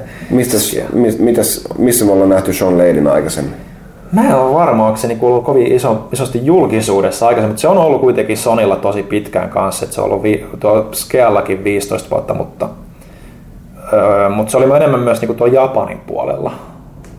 Että se oli Japanissa niin kuin johtohommissa, että, että se on okay. enemmän siellä vaikuttanut sitten, että se on ehkä ollut siinä mielessä vähän näkymättömämpi kuin No eihän tuo, tuo kukaan niin kuin oikeastaan sille niin kuin muuta kuin nuo johtotyypit niin kuin esillä. Mm. Et, et, et, no saa nähdä, että miten kaveri tota, hoitaa tilanteen tota E3 sitten, että uusi tyyppi siellä, että onko huontainen esiintyjä vai hommaako ne sinne jonkun Mr. Caffeinin niin kuin Ubisoft tai Aisha Tylerin. Niin, että Kevin Butler on edelleen kova, mutta musta tuntuu, että se ei ole enää option niin kuin nykypäivänä niiden Joo. oikeusjuttuja ja mitä siellä oli niin niiden takia. Mutta mitäs muuta viikolla Sitten on vielä. tapahtunut? Yksi juttu vielä ehkä nostetaan ennen kuin siirrytään kysy pelaajalta. Itse asiassa viikon selkeästi kiinnostavin uutinen ainakin meidän, meidän saitin lukijoiden keskuudessa. Uusi Batman-peli saapuu tänä vuonna PS4, Xbox Oneille, PClle. Yeah. Batman Arkham Knight. Tekijänä alkuperäisten kahden Arkham-seikkailun tehdyt Rocksteady Studios. Joo, Rocksteady pakertanut sen parissa sillä aikaa, kun muut hoiti ton Originsin, mikä ei, ei saanut en mä tiedä, uskoa siinäkin vähän, vähän jotenkin tota noin, sitä Castlevania äh, vibaa siinä mielessä, että, että tai niinku, että mun mielestä on niin hyvin, hyvin samanlainen peli, mutta sitten niin mm. porukat niin jotenkin teilas sen siitä, että tämä nyt on ihan liian samanlainen, tai sitten joku, joku siitä vaan puuttuu sitten, kun ei mm. ole Rocksteadia siinä. En tiedä, että toinen jotenkin vähän ihmeellisiä arvosteluita tulee luettua siitä, mutta, mutta, mutta ei, eipä silti kyllä varmasti kaikki odottaa, odottaa tätä Rocksteadin uutta peliä. Tosi hienoa, että se saadaan vielä tänä vuonna. Joo, että siinähän voi olla toki myös se, että totta kai että Arkham City oli huomattava niin kuin harppos rakenteellisesti, Arkham Asylum, että sehän oli vielä mm. niin kuin suomat, silleen, Asylum oli vielä niin kuin huomattavasti hallitumpi se alue. Ja City sitten laajensi sen sit siihen isompaan Arkham Cityn kaupungin osaan. Ja Origins sitten oli aika pitkälti sitä siinä mielessä sama, että se ei tehnyt enää mitään niin kuin rakenteellisia muutoksia, että yritettiin tehdä niin kuin enemmän varman päälle. Ja monillehan oli just ongelma myös tämä, että, että, että ääninäyttelijät vaihtu. Joo. Et, et, Mutta nyt tähän tota, Conroy, joka oli sitten Batmanina kahdessa ekassa pelissä, palaa nytten Batmaniksi, koska tämä on Rocksteadin peli. Eli mä kuvittelisin, että sillä on ollut sopimus kolmesta pelistä ja se on haluttu sitten pitää Rocksteadin omassa viimeisessä trilogian päättävässä niin kuin pelissä, jos se niin kuin lasketaan niin kuin Rocksteadin omaksi trilogiaksi, että Origins ei lasketa mukaan. Että se nyt menee se kuvio vähän. Mutta tässä on vähän sama niin kuin meininki kuin Assassin's Creedissä oli aikoinaan. Mm. Et, et, et, useat tekijät lähtee tekemään sitä ja sitten siellä on jotain sopimuksia tehty tiettyjen ihmisten kanssa, niin, niin, niin pitää sitten sumplia asioita, että ne saadaan toimimaan. Mutta ihan mielenkiinnolla odotetaan tosiaan täälläkin, että iso, iso juttu, mikä siinä tulee todennäköisesti olemaan, on se auto. Joo. Aika enemmän niin kuin tähän Christopher Nolanin Batmanin tyylinen auto. Että... Joo, se näyt, on vähän semmoinen hyökkäys ajoneuvon näköinen. Joo, ja pitäisi olla kuulemma the most badass car in any game in history. näin, näin, näin, näin väitetään, mutta... No niin. Mutta se, se, se kiinnostaa niin kuin mulla mielenkiintoa, että kuinka iso siitä kaupungista sitten loppupeleissä tulee. Mitä se nyt sanokaa, että oliko se, oliko se jotain kolme kertaa niin iso kuin toi City vai jotain tällaista? Jotain tällaista. Että et ei se nyt siltikään mikään niinku käsittämättömän iso ole, mutta se, että sä pystyt liikkuu autolla, niin se kuitenkin ehkä saattaa saada sen tuntumaan pienen oloiseksi, jos se ei sitä silleen niin kuin tuntuvasti tunnu eri isommalta. Ja sitten just se ehkä, mikä myös on ihan mun mielestä ihan hyväkin juttu, mitä ne on sanonut, että se, niin kuin se pelimaailma on niin kuin yhtenäisempi, että siellä ei ole enää sille, että sä meet jonnekin paikkaan, niin kuin Arkham Cityssä, mm. ja, ja se sitten on sitten siellä, siellä on se oma rajattu alueensa. Niin. Että se on koko ajan niin kuin isompi avoimempi maailma, että jos ne saa sen niin kuin hoidettua kunnialla, niin kyllä niin kuin itselläkin mielenkiinto nousee peliä kohtaan huomattavasti. Tykkäsin kuitenkin kahdesta ekasta ja Origins on vielä kesken, niin siitä mä en vielä uskalla kommentoida. No niin. Hei, tähän on todella mukava lopettaa. Kiitos vielä tästä ensimmäisestä Kaitilas Revenge-osiosta. ole, ole hyvä. Ja oikein hyvä nimi tälle. Kyllä, kyllä. Mitä sä haluat kostaa? En, en mä tiedä. En, en mitään. Sä tuon keksit. Ai Mutta se oli hyvä. Totta. Mutta joo, seuraavaksi kysy pelaajalta.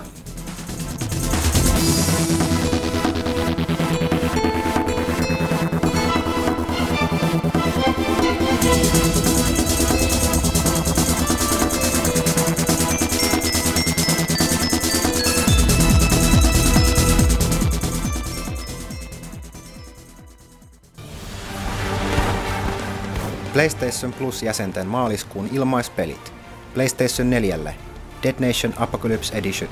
PlayStation 3, Tomb Raider ja Brothers A Tale of Two Sons.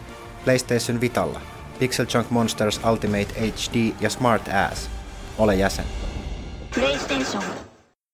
Näin. Ja se on sitten se aika kästistä, kun on vuoro kysyä pelaajalta. Ja tosiaan äh, mennään suoraan sen pidemmittä puhetta asiaan. Petsa 12345. Hänellä on asiaa. Hän kysyy pelaajalta, kaikki jotka ovat pelanneet toimintoyksiköstä Animal Crossing New Leafia, niin voisitteko sanoa oman mielipiteenne pelistä ja onko se rahan arvoinen? Ilmeisestikin vain kaitella. Joka on paikalla.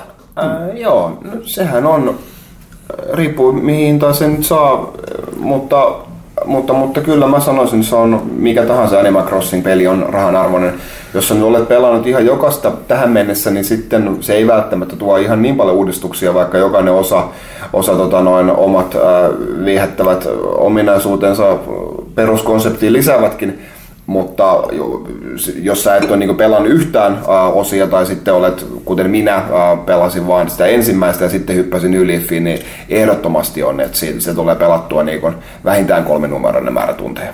Joo, ja nyt heitetään, kuten Ville tuossa huomattikin, niin asiantuntijoista, kun meillä on tällainen kokeellinen jakso, että meillä oli, oli eri asioita eri oli todeta, nyt me ollaan kaikki, kaikki. neljä tässä paikalla. Et vieras Sinerma oli ei ole, mutta Jannet, Ville ja Huttunen ovat siis paikalla.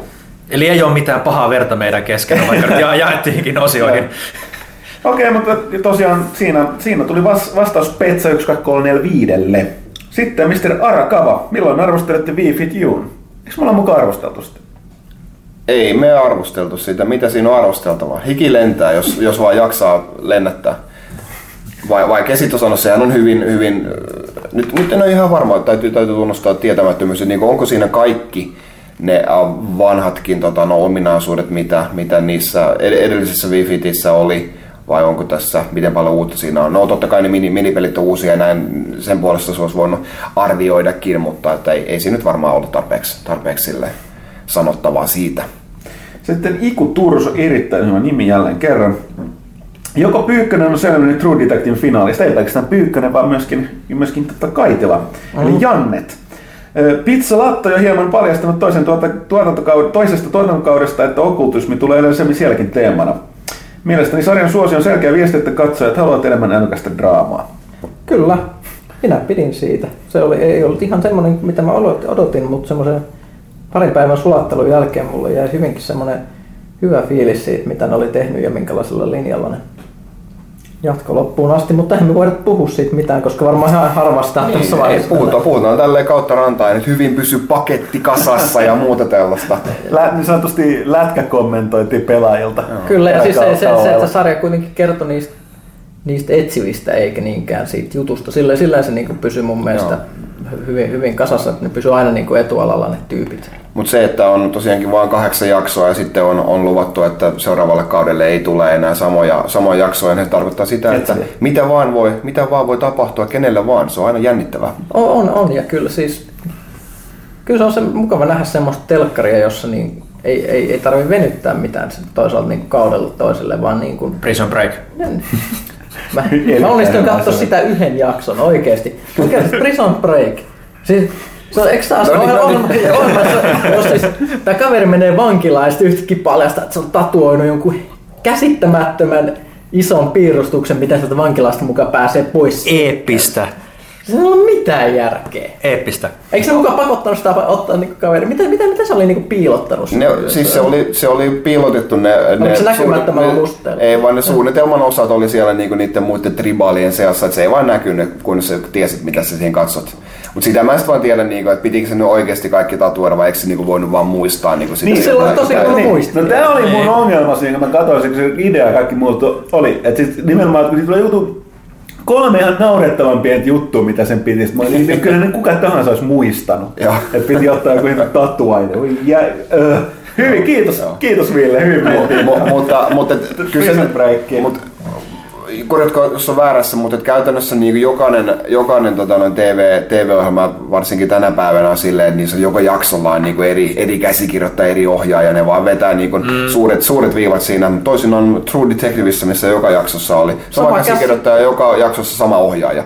Eikä ne oli, se on niin käytännössä varmaan niin yhtä suurta elokuvaa olisi tehnyt alusta loppuun. Että. Kyllä, pizzalatto käsikirjoittaja, jota jostain sanotaan pizzalotoksi netissä. Ja sitten, sitten tuo Gary Fukunaka o- ohjas. Ne on kyllä tosi, tosi hyvää työtä. Varmasti molemmat niin kuin nousi nyt Hollywoodin ikään kuin kärkikastiin nyt tällä, että ne teki tämmöistä televisiota ja siis Hitto McConaughey, siis käsittämättömän. Niin se teki Harrelson. tuplapaluun. Se tuli tosta tota, True Detectiveista ja sitten sai sen Oscarin siitä Dallas, Ja se on Dallas, mahtavaa, että Dallas Buyers täällä on olemassa termi. McConaissance. Niin, mä, mä en keksinyt että omasta päästä, sitä käytetään ihan yleensä. Mä- Roma- romanttisista komedioista. Niin, siis mä Matthew näyttelyistä. McConaughey oli yksi, yksi tota, hehkutetuimpia nuoria staroja tuossa joku on sitten varmaan ollut parikymmentä vuotta, ainakin vielä 15 vuotta. Sitten se teki ainakin. 10 vuotta jotain hirveitä romkomeja Sarah Jessica Jos teki, Parkerin ei, kanssa. eikä tehnyt niitäkään enää kovin paljon, että sit se vaan enemmän, enemmänkin vie, siis se on ilmeisesti aika Joo. suhteellisen iso hippi. Ihan Joo, joo, ja siis tässä selitettiin, se vaan että mihin se hävisi. Etelä... Siis se selitti haastattelusta, mihin se hävisi. Eli se meni silleen, että se siis jossain vaiheessa huomasi, että se tekee niitä paskoja romkomeja vaan. Okei, ja, sitä ja sitten se. sit, sit, sit se sanoi niin vaimolle ja agentille, että okei, että nyt, nyt mä en enää niin tee tätä.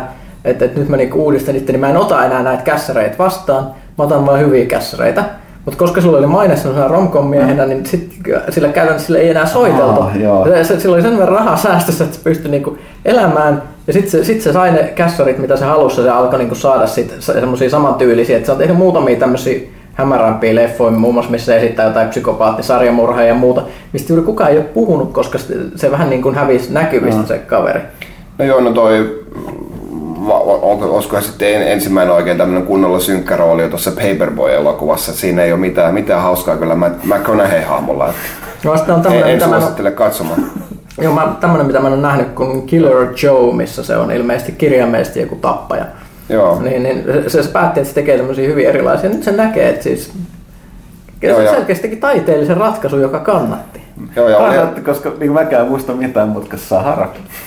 Se oli ihan hyvä Saharassa mun mielestä. Siis niinku En mä näyttelijänä puhukaan, mä puhun siitä leffasta. No niin. ja, mutta olihan se ennen uh, True Detectivea, sehän oli näytellyt myös yhdessä HBO uh, TV-sarjassakin, toi Eastbound and Down, tämä baseball-komedia. Ihan, ihan loistava, tuli katsottua se tota, noin, kokonaisuudessaan, tuli viimeinen kausi, tuli viime vuonna. Ja se oli niin kuin, onko se nyt viime vai, viime vai toissa vuonna siinä, se oli McConaughey esitti ihan umpihomoa tämmöistä tota, noin baseball-kykyjen etsiä, että se oli aika, aika hauska rooli. Tästä tuli muuten tuli mielenkiintoista, Ville näyttää vähän syylliseltä, koska se onnistui jotenkin kysyä pelaajalta, niin yhtäkkiä ottaa tällaisen Matthew McConaughey keskustelun siis osion tänne. Täytyy varmaan laittaa käsikseen. Joo. Tota, Mutta kaveri, sille kaverille on annettava hirveät propsit, että mitä se teki näin. Että se äh, pääsi sellaista hirveästä paskaroolien limbosta pois. Sitten tuli yhtäkkiä juhlittu taidenäyttelijä. Mm. Oikein. Iku vielä viimeinen kysymys, että näkeekö Huttunen unia Corpus Oxium Dronesta? Eli tota, Warframe-kysymys. En näe, koska mä ostin, ostin resurssiboosterin ja sitten grindasin kuin eläin. Öö, mitäs sitten? Paronik Pekugram kyselee Legoista. Joko Huttunen rakensi toimituksen Lego-ukkeleista? En. Mikä oli toimituksen jäsenten ensimmäinen lapsena saama tai ostama Lego-paketti? Ei mitään. Pelejä ei lasketa. No, ei me nyt ihan niin nuoria olla. Mä sain ne Serkulta perinnöksi laatikollisen vanhoja leikoja, jossa oli mukana niin normileikoja, semmosia värikkäitä, paljon punaisia, niitä semmosia tiilipalikoita ja muuta, mutta sitten siinä oli mukana klassisia avaruussettejä, joista mukana oli se medium, vai oliko se jopa se iso niin kuin avaruusristeilijä ja sitten se pienempi. Ja ensimmäinen, jonka mä sain ihan itse, oli se sarja, missä oli semmoinen pienehkö niin kuin raketti, semmoinen lavetti, mikä oli ikään tai ei, se ei ollut ohjus, vaan se oli ra- raketti, joka niin kuin lähti semmoiselta pyörillä kulkevalta jalustalta. Se oli semmoinen pieni laatikko ja sen muistan ikuisesti, että se oli tosi siisti. En muista minäkään. Tota Flash kysyy, voisiko tänne pelaajan saitille saada semmoista osiota, johon olisi koottu kaikkien julkaistujen pelaalehtien kannet digitaalisena versiona? Mä kiinnostaisi tehdä lehti numero 61 kannesta ta- taulujuudesta omalle seinälle. Ei muuten ihan, ihan paska idea. Ei. Pitäisikö toi laittaa jonnekin ylös? kirjoittaa ylös. No ei, ne ei taida ihan olla noin, mitä Facebookihan tulee noin profiilikuvat, kun Joo, ei. Ne, ne ei taida olla ihan tarpeeksi isoja tuommoista julistetuttua varten. Mutta Kansigalleria. Voisiko muuten joku tsekata, mitä meillä oli 61 kannessa? Kiinnostaa tietää. se on niin aikaisesti, mä en ollut edes Tuolla talossa. on takana, ne on. Mutta joo, siis to, todella, todella itse hyvä idea. Öö, 61. 61, okei. Mikä, mikä, mikä siellä nyt kiinnostaa Flashia niin paljon? Mitä hemmet? Se on tämä kanssa. Onko siinä ollut tilaa? Roga. No toi on tuota erikoista. tilaa. Mä menin Erikoista. Bile Eli Spessu, tämä Bile näyttää Spessu numero, tota ei mennyt tilaajillekaan. Mä edes surullisen kuuloista rockband-bileet, missä rockbandia ei ollut. Tää on, tää on Halo. Aa, no toi itse asiassa on aika makea kuva. Joo. Hyvä kans. No, okay. Tota eteenpäin. Sinarkos. Miten olisi Shellbridge Cradleista tai vaikka Old, Old Daleista pätkä Indian nurkkaukseen? Pyykkönen, sanooko nämä nimet mitä? No joo, siis se Shellbridge Grailhan oli, oli uh, Thiefin, Thief Deadly Shadowsin paras kenttä, kauhukenttä, joka on aika legendaarinen sinänsä. Mikä se toinen oli? Audale. Ai joo, sekin on nämä Thiefin juttu. No, tämä oli tässä jatko olikin, että suosittelen kaikille thieves musiikkeja. Loistava dark ambient ja taustalla vaikka fantasy skifi tai koukirjoista lukiessa. Ja vaikka niin osoite on www.thief-thecircle.com kautta media kautta music. Se on yksi pidempi, otetaan täältä. Tämä on itse asiassa Villekin pääsee ääneen. Hemo Heikkinen, minkälaisen prosessin käyttäjäblogit käyvät läpi? Käyttäjäblogit. Aika pitkälti se, että niitä lähetetään mulle sieltä yksityisviestillä pelalehti.comissa ja meikä lukee sen, jos se, jos se on tarpeeksi hyvä, niin se julkaistaan siinä, siinä järjestyksessä, kun mä ne saan. Tällä hetkellä mulla on kaksi jonossa, mitä mä en ole kehtinyt lukemaan vielä, enkä julkaista niitä vielä, ne on ollut mulla jonkun aikaa, kun on ollut vähän muita kiireitä, mutta ne on tulossa kanssa kohta, että lähiviikkoina, joten pistäkää vaan tulemaan ja jos sitä ei näytte sitten saitille, kyllä mä yleensä ilmoitan sitten vastaan siihen, että julkaistaanko teksti vai ei. Että siellä on pari, parisia, pari ollut, mitä on julkaistu ja pari, mitä sitten on joutunut vähän pallottelemaan edes takaisin, että jos on ollut aikaa siihen. Että pistäkää tulemaan vaan, jos haluatte omia blogejanne pelaajalehti.comiin. Mitä näistä Villen niin puheista, kun kuuntelee aina siellä, niin eh, saa sel- selville, niin kannattaa panostaa siihen, että siinä on semmoinen, äh, mitä se semmoinen punainen lanka siinä blogissa, joku, että se ei ole semmoinen rönsyilevä ajatus jatkumo, Joo. jatkumo vaan enemmänkin semmoinen, että siinä on, siinä on joku todella pointti, joka menee sen koko tekstin läpi, niin se on varmi tapa varmistaa, että se Joo, ja jos asia on erittäin pintaraapasu, että että se, niin, siinä on niin kuin periaatteessa otsikko, joku, jo, tai esimerkiksi listauksia, jos tekee listauksia, niitä on jonkun verran ollut, niin katsokaa, että niissä on hyvät niin kuin perustelut sitten niille asioille, mitä te listaatte, ja, ja tarpeeksi lihaa luiden ympärille, ettei se ole vaan sitten semmoinen, että no teinpä nyt tämmöisen listan, mikä lukee viidessä minuutissa ja olisi voinut tehdä vaikka bordeille sitten ihan omana juttunaan. Jees. Sitten Emo Henkkäsen kakkoskysymys on, mä tuon VR-keskustelun kautta en kykene tästä niin filosofista, filosofista pohdintaa käymään. Muuten kuitattiin Kaitila tota se Matrix-juttu. Mä sanoin, että sä olit oikeassa, että kun katsoi sen dokumentin. niin se Ei. Avautui ihan eri tavalla se Matrix 2 ja 3. Uh, mutta tosiaan niin, Tuleeko Kingdom Hearts 3 arvostelemaan henkilö, joka on pelannut sarjan pääosan lisäksi myös sivuosat vai henkilö, joka on pelannut sarjan pääosat? Vaikea sanoa tässä Vaikea sanoa vaiheessa. tässä vaiheessa. Mä en tiedä, onko meillä, varmaan joku oli. Kyllä meillä noit, joku on pelannut kaikki osat kyllä. Mä joudun taas poistumaan, että onko se erityisesti jotain niin kuin, mulle tällä kertaa? Katsotaan, onko täällä vielä jäljellä. Uh, no itse asiassa ei taida Mä olla. en olisi halunnut. No nyt, No no niin. teille mitään. Okay. Alright. No niin, kiitos. Moi. Niin, Pyykkönen. Pyykkönen has left the building. Joo, Ai hei, antakaa mulle kolaa ennen kuin mä menen. kumpaa kolaa. Laittiin tietysti. Eilen oli Pyykkösen syntymäpäivä, niin meillä on täällä käydä tarjolla täällä. Rapistellaan nyt aina näitä kolaa papereita. Nyt. Voidaan sivu- si- sillä välin kysyä, että Miklos kysyy, että kuuluuko Pelaaja Plus palvelus lehdestä tilaa iPad-versioon? Ei kuulu, ja mun täytyy saada tällä hetkellä sanoa, että, että tota, Pelaaja Plussa, kun on varsin mainittu, tällä hetkellä tulee varsin vähän sisältöä. Me ollaan, ja jälleen kerran kun en sano, me ollaan muuttamassa konsepti isosti liittyen. Se ei ehkä tarkoita, koska siinä menee, kun siinä kuluu aikaa, että ehkä meidän pitää vähän terästäytyä tuo Pelaaja Plus puolella uudestaan. Jos tuli muuten mieleen, että munhan pitäisi tehdä sinne Thiefin, Thiefin vaihtopelaaja Kyllä. arvostella. Se on luvattu siellä niin ihan kuvauksessa. Joo, täytyypä käydä laittamassa sisään. Tota, sitten, sitten, katsotaan, tässä on yksi pitkä kysymys, otetaan se viimeiseksi. No, mä en tiedä, Muksu tuossa kyseli, että sä makselit taas pelaajan tilauksen vuodeksi, ei tarvitse uploadeille, ei uploadille, mutta kiitos siitä, kiitos tukemisesta. Kysy- Maksoit sen nettipankissa, mutta et saanut vaihdettua e-laskuksi. Mikä käyttäjässä on, kun on mahdollista?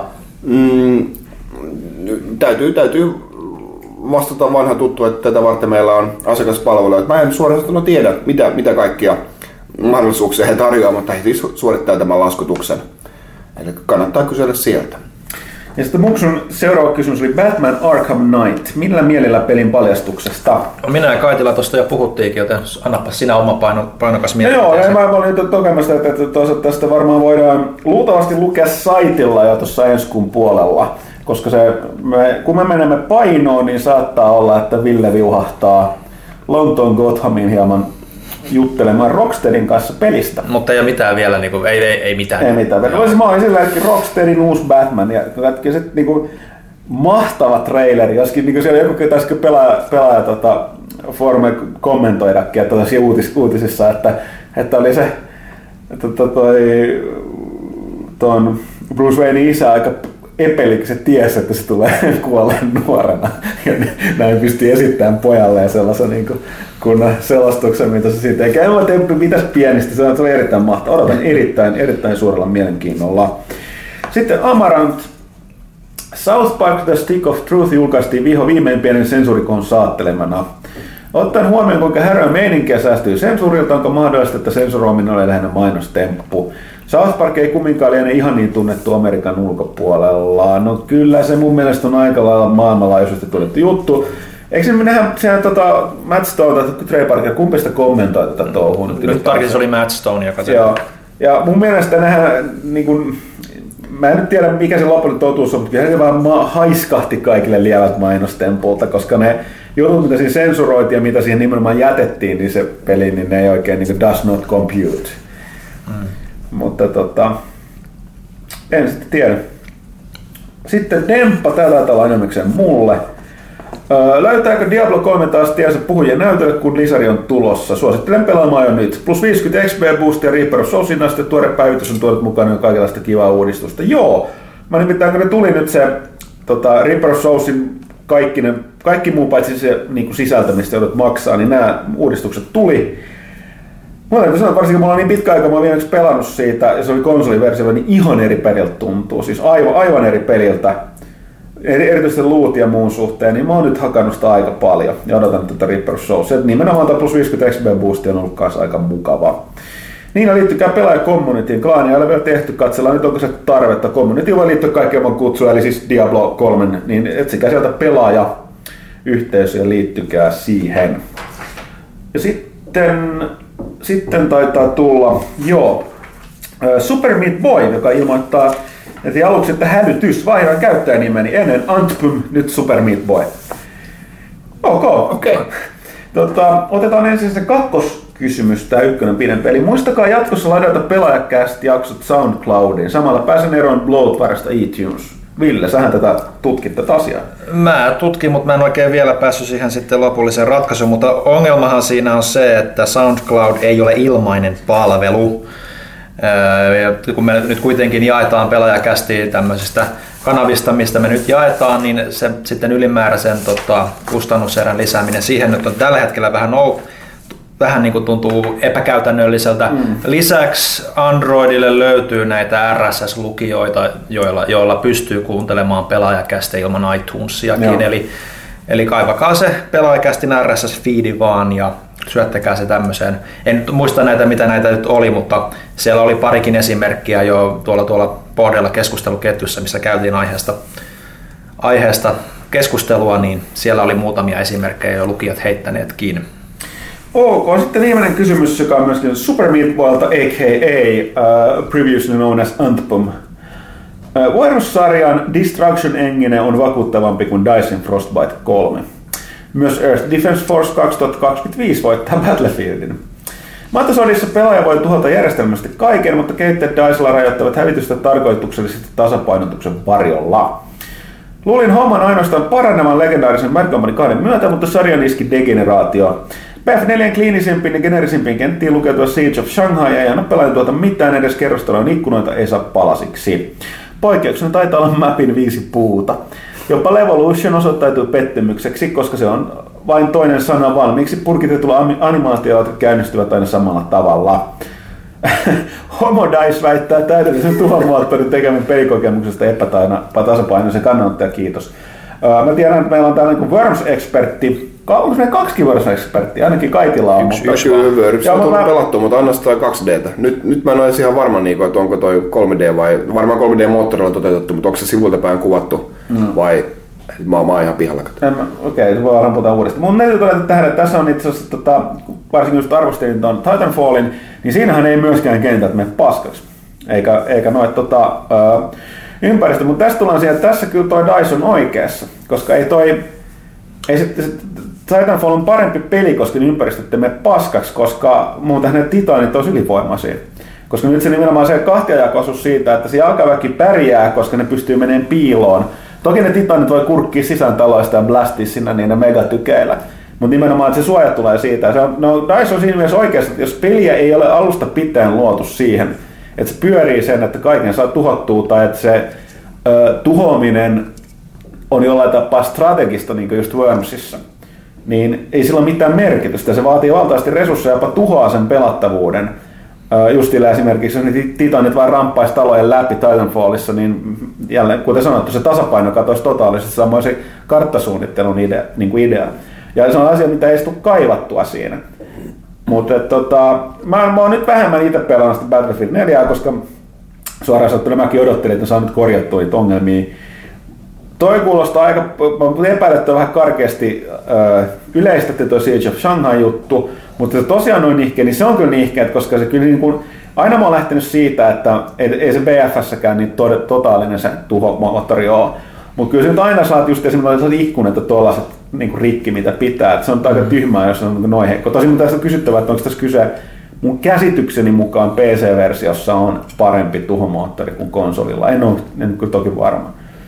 Mutta tota, niin, siis et, kun sanottu, se kaiken, kaiken hävittäminen ei ole minkäänlainen itseisarvo peleissä. Että siitä täytyy olla joku tarkoitus ja idea nimenomaan, että se voi tuhota sitä hyvin, koska kenttäsuunnittelijalla ole mitään merkitystä, jos sä voit pistää kaiken paskaan. Vähän kuten Red Faction Gerilla osoitti tota viime kenissä, niin että, että vaikka se niin kuin ei ollut ehkä pelinä silleen niin kuin mitenkään ihan niin liäki kuin se olisi voinut olla, niin siinä just se pelkkä alueiden tuhoaminen ja rakennusten tuhoaminen, niin se tavallaan niin kuin oiko sitä toimintaa melkoisesti, eikä se ehkä ole ihan niin siistiä sitten, paitsi ehkä yksin pelissä, kun sä vaan aset, että tässä on rakennus. Ei, mutta ehkä siihen pitäisi, mutta minkä takia se niin pitäisi jonkun rakennuksen sitten tuhoutua siinä, kun titaani henkäseekin sinne päin, että ehkä sen jonkun titaani, ehkä ne rakennukset voisi tuhoutua, mutta se vaatisi niin tyyliin minuutin verran moukaroimista. Se toisi niinku fiilistä siihen, niin, mutta ei kukaan niinku äkki kuole siihen, niinku, että nyt mä menen sisään rakennukseen ja näin. Että, että, että kyllä toi on mun mielestä sellainen kuitenkin, mihin, mihin sitä mukaan kun tekniikka kehittyy, niin, niin on toi niin kuin, paikkojen tuhoutuminen on kyllä semmoinen yksi, yksi iso märkä uni kuitenkin mullekin, että varmaan monelle muullekin. Niin, olisi vaikea sanoa, että miten paljon siitä on, sitten vielä kerran palaan tuohon, että niin, Homo Dice väittää täydellisen tuhomoottorin tekemät pelikokemusta epätasapainoisen, mä oon samaa mieltä. Että se, se, näin se tekee. Eli se niin kuin jotenkin se puhdas hävitys on se peli-idea, mutta No, tuossa tavalla, jos puhutaan, niin pela, kun pele, peleissä on oppinut, se on jotenkin sijaistettu se, että sä lähdet siitä, että tällainen, tällaista ei ole, niin se ei haittaa, mutta en mä tiedä, johtuuko se sitten vaan, voiko olla, että edes tämä geni ei ole tarpeeksi tehokas siihen, että tuollainen saataisiin järkevästi tehtyä. Ainakaan niin hyvän näköisenä kuin ehkä jengi Niin, tai sitten silleen niin toimivasti, koska periaatteessa niin toi kaikillahan tuossa sanoo, että sitten toisaalta se on enemmän realismia sitten, että se ei ole sellainen, että siinä niin kuin huitasee, niin sitten hommat romahtaa, vaan just silleen, että sit, jos moukaroit sit, niin puoli tuntia tai useat minuutteja, niin mm. sitten tapahtuu jotain. Mutta et, no niin, vaikea, vaikea sanoa, mutta kuitenkin mä, mä, mä, mä kyllä olen, niin kuin, on tässä Dyson puolella siinä mielessä, että se ei ole mikään itseisarvo, eikä se tee pelistä parempaa päinvastoin, koska kun sellainen kenttäsuunnittelu ei mitään merkitystä sen jälkeen. Mutta tota, toisaalta selkeästi Super Meat Boy, a.k.a. E, ennen tunnettiin nimellä Anthem, niin taas tykkää tällaisesta. Mä olen aina itse testannut tätä Earth Defense Force 2025 lainkaan, mutta tota, jos taas sit tykkää tuollaisesta, että nimenomaan kaikki voi tuhota räjäyttää, niin sit hmm. en tiedä, onko niitä pelejä sitten tehty, niin paljon ilmeisesti ei. Ei kovin monia tule mieleen. no mut joo, uh, näyttää siltä, että tässä oli nyt nämä kysy pelaajat. Valtaosa kysymyksistä on käytiin jo tuossa tuon Sinerman Ollin kanssa läpi, tuossa Pyykkösen kanssa puhuttiin VRstä. Että eikö tämä, tämä kästi ole vähän niin kuin tässä? Tässä on kaikenlaista koettu tässä kästissä. Antakaa vaan palautetta tosiaan tästä rakenteesta, mikä meidän itselläkin oli hukassa. Varmaan, varmaan toistettu monet jutut tässä jokaisen osion alussa jälleen, mutta tällainen tästä nyt sitten tuli. Katsotaan, mm. joo. Onko meillä jotain ajankohtaista? Uusi pelaajakaupoissa käykää ostamassa, tilaamassa. Saitilla on paljon, paljon juttua. Siellä on UFC, Haastattelu, Titanfallin arvostelu. Öö, kuten tuossa vaikka Pyykköseksi mainittiin, tuskin laitetaan Pyykkösen öö, tota Dark Souls 2 sinne, koska se on niin kaikki muut on se julkaissut ja ehkä sitten pyykkö, säästetään lukijoille se Pyykkösen mielipide aiheesta. Mutta sitten on kilpailuja. Siellä on, tota, niin tosiaan, nyt viikonloppuna on taas uusi Elder Scrolls Online betatesti. Jos te olette osallistunut aikaisemmin, niin tarvitse uutta avainta sen kun vaan logaatte tilillenne, niin voitte, jos olette dellannut jo pelin, niin ladatkaa uudestaan, mutta muuten vaan peli käyntiin perjantaina. Mutta jos ei ole avaimia, niin niitä on jaossa, menkää pelahti.comiin, sieltä löytyy tämä Jep. ohjeet siitä, miten saat ne ö, oman beta-avaimesi. Sitten siellä tota, Jos on tippunut siitä etusivulta, se ei pitäisi olla, koska mä nostan sen esiin, mutta jos se ei näy sieltä, niin käytetään sieltä uutissivulta sitten pari sivua taaksepäin, niin pitäisi löytyä. Joo, onko meillä jotain muuta? Need for Speed-leffakisa päättyi jo. Uh, ilmeisesti ne Asuksen Rogue Orionit kisakin päättyi. Joo, mutta se Infamous-kisa, mikä on tietysti... No Infamous-kisa tosiaan on, jos mielii, mielii tota, tää loppukuussa ilmestyvä peli. No, ehkä tässä nyt oli kaikki ajankohtainen normaali tapa varmaan asioita, mutta ei mitään. Uh, lukekaa lehteä, kuunnelkaa kästiä. Uh, Katsokaa pelaaja HDta. Katsokaa pelaaja HDta, uh, käykää, käykää saitilla ja pelatkaa ja ottakaa iisisti ja nauttikaa elämästä sillä. Vai mitä? Jep. Jee.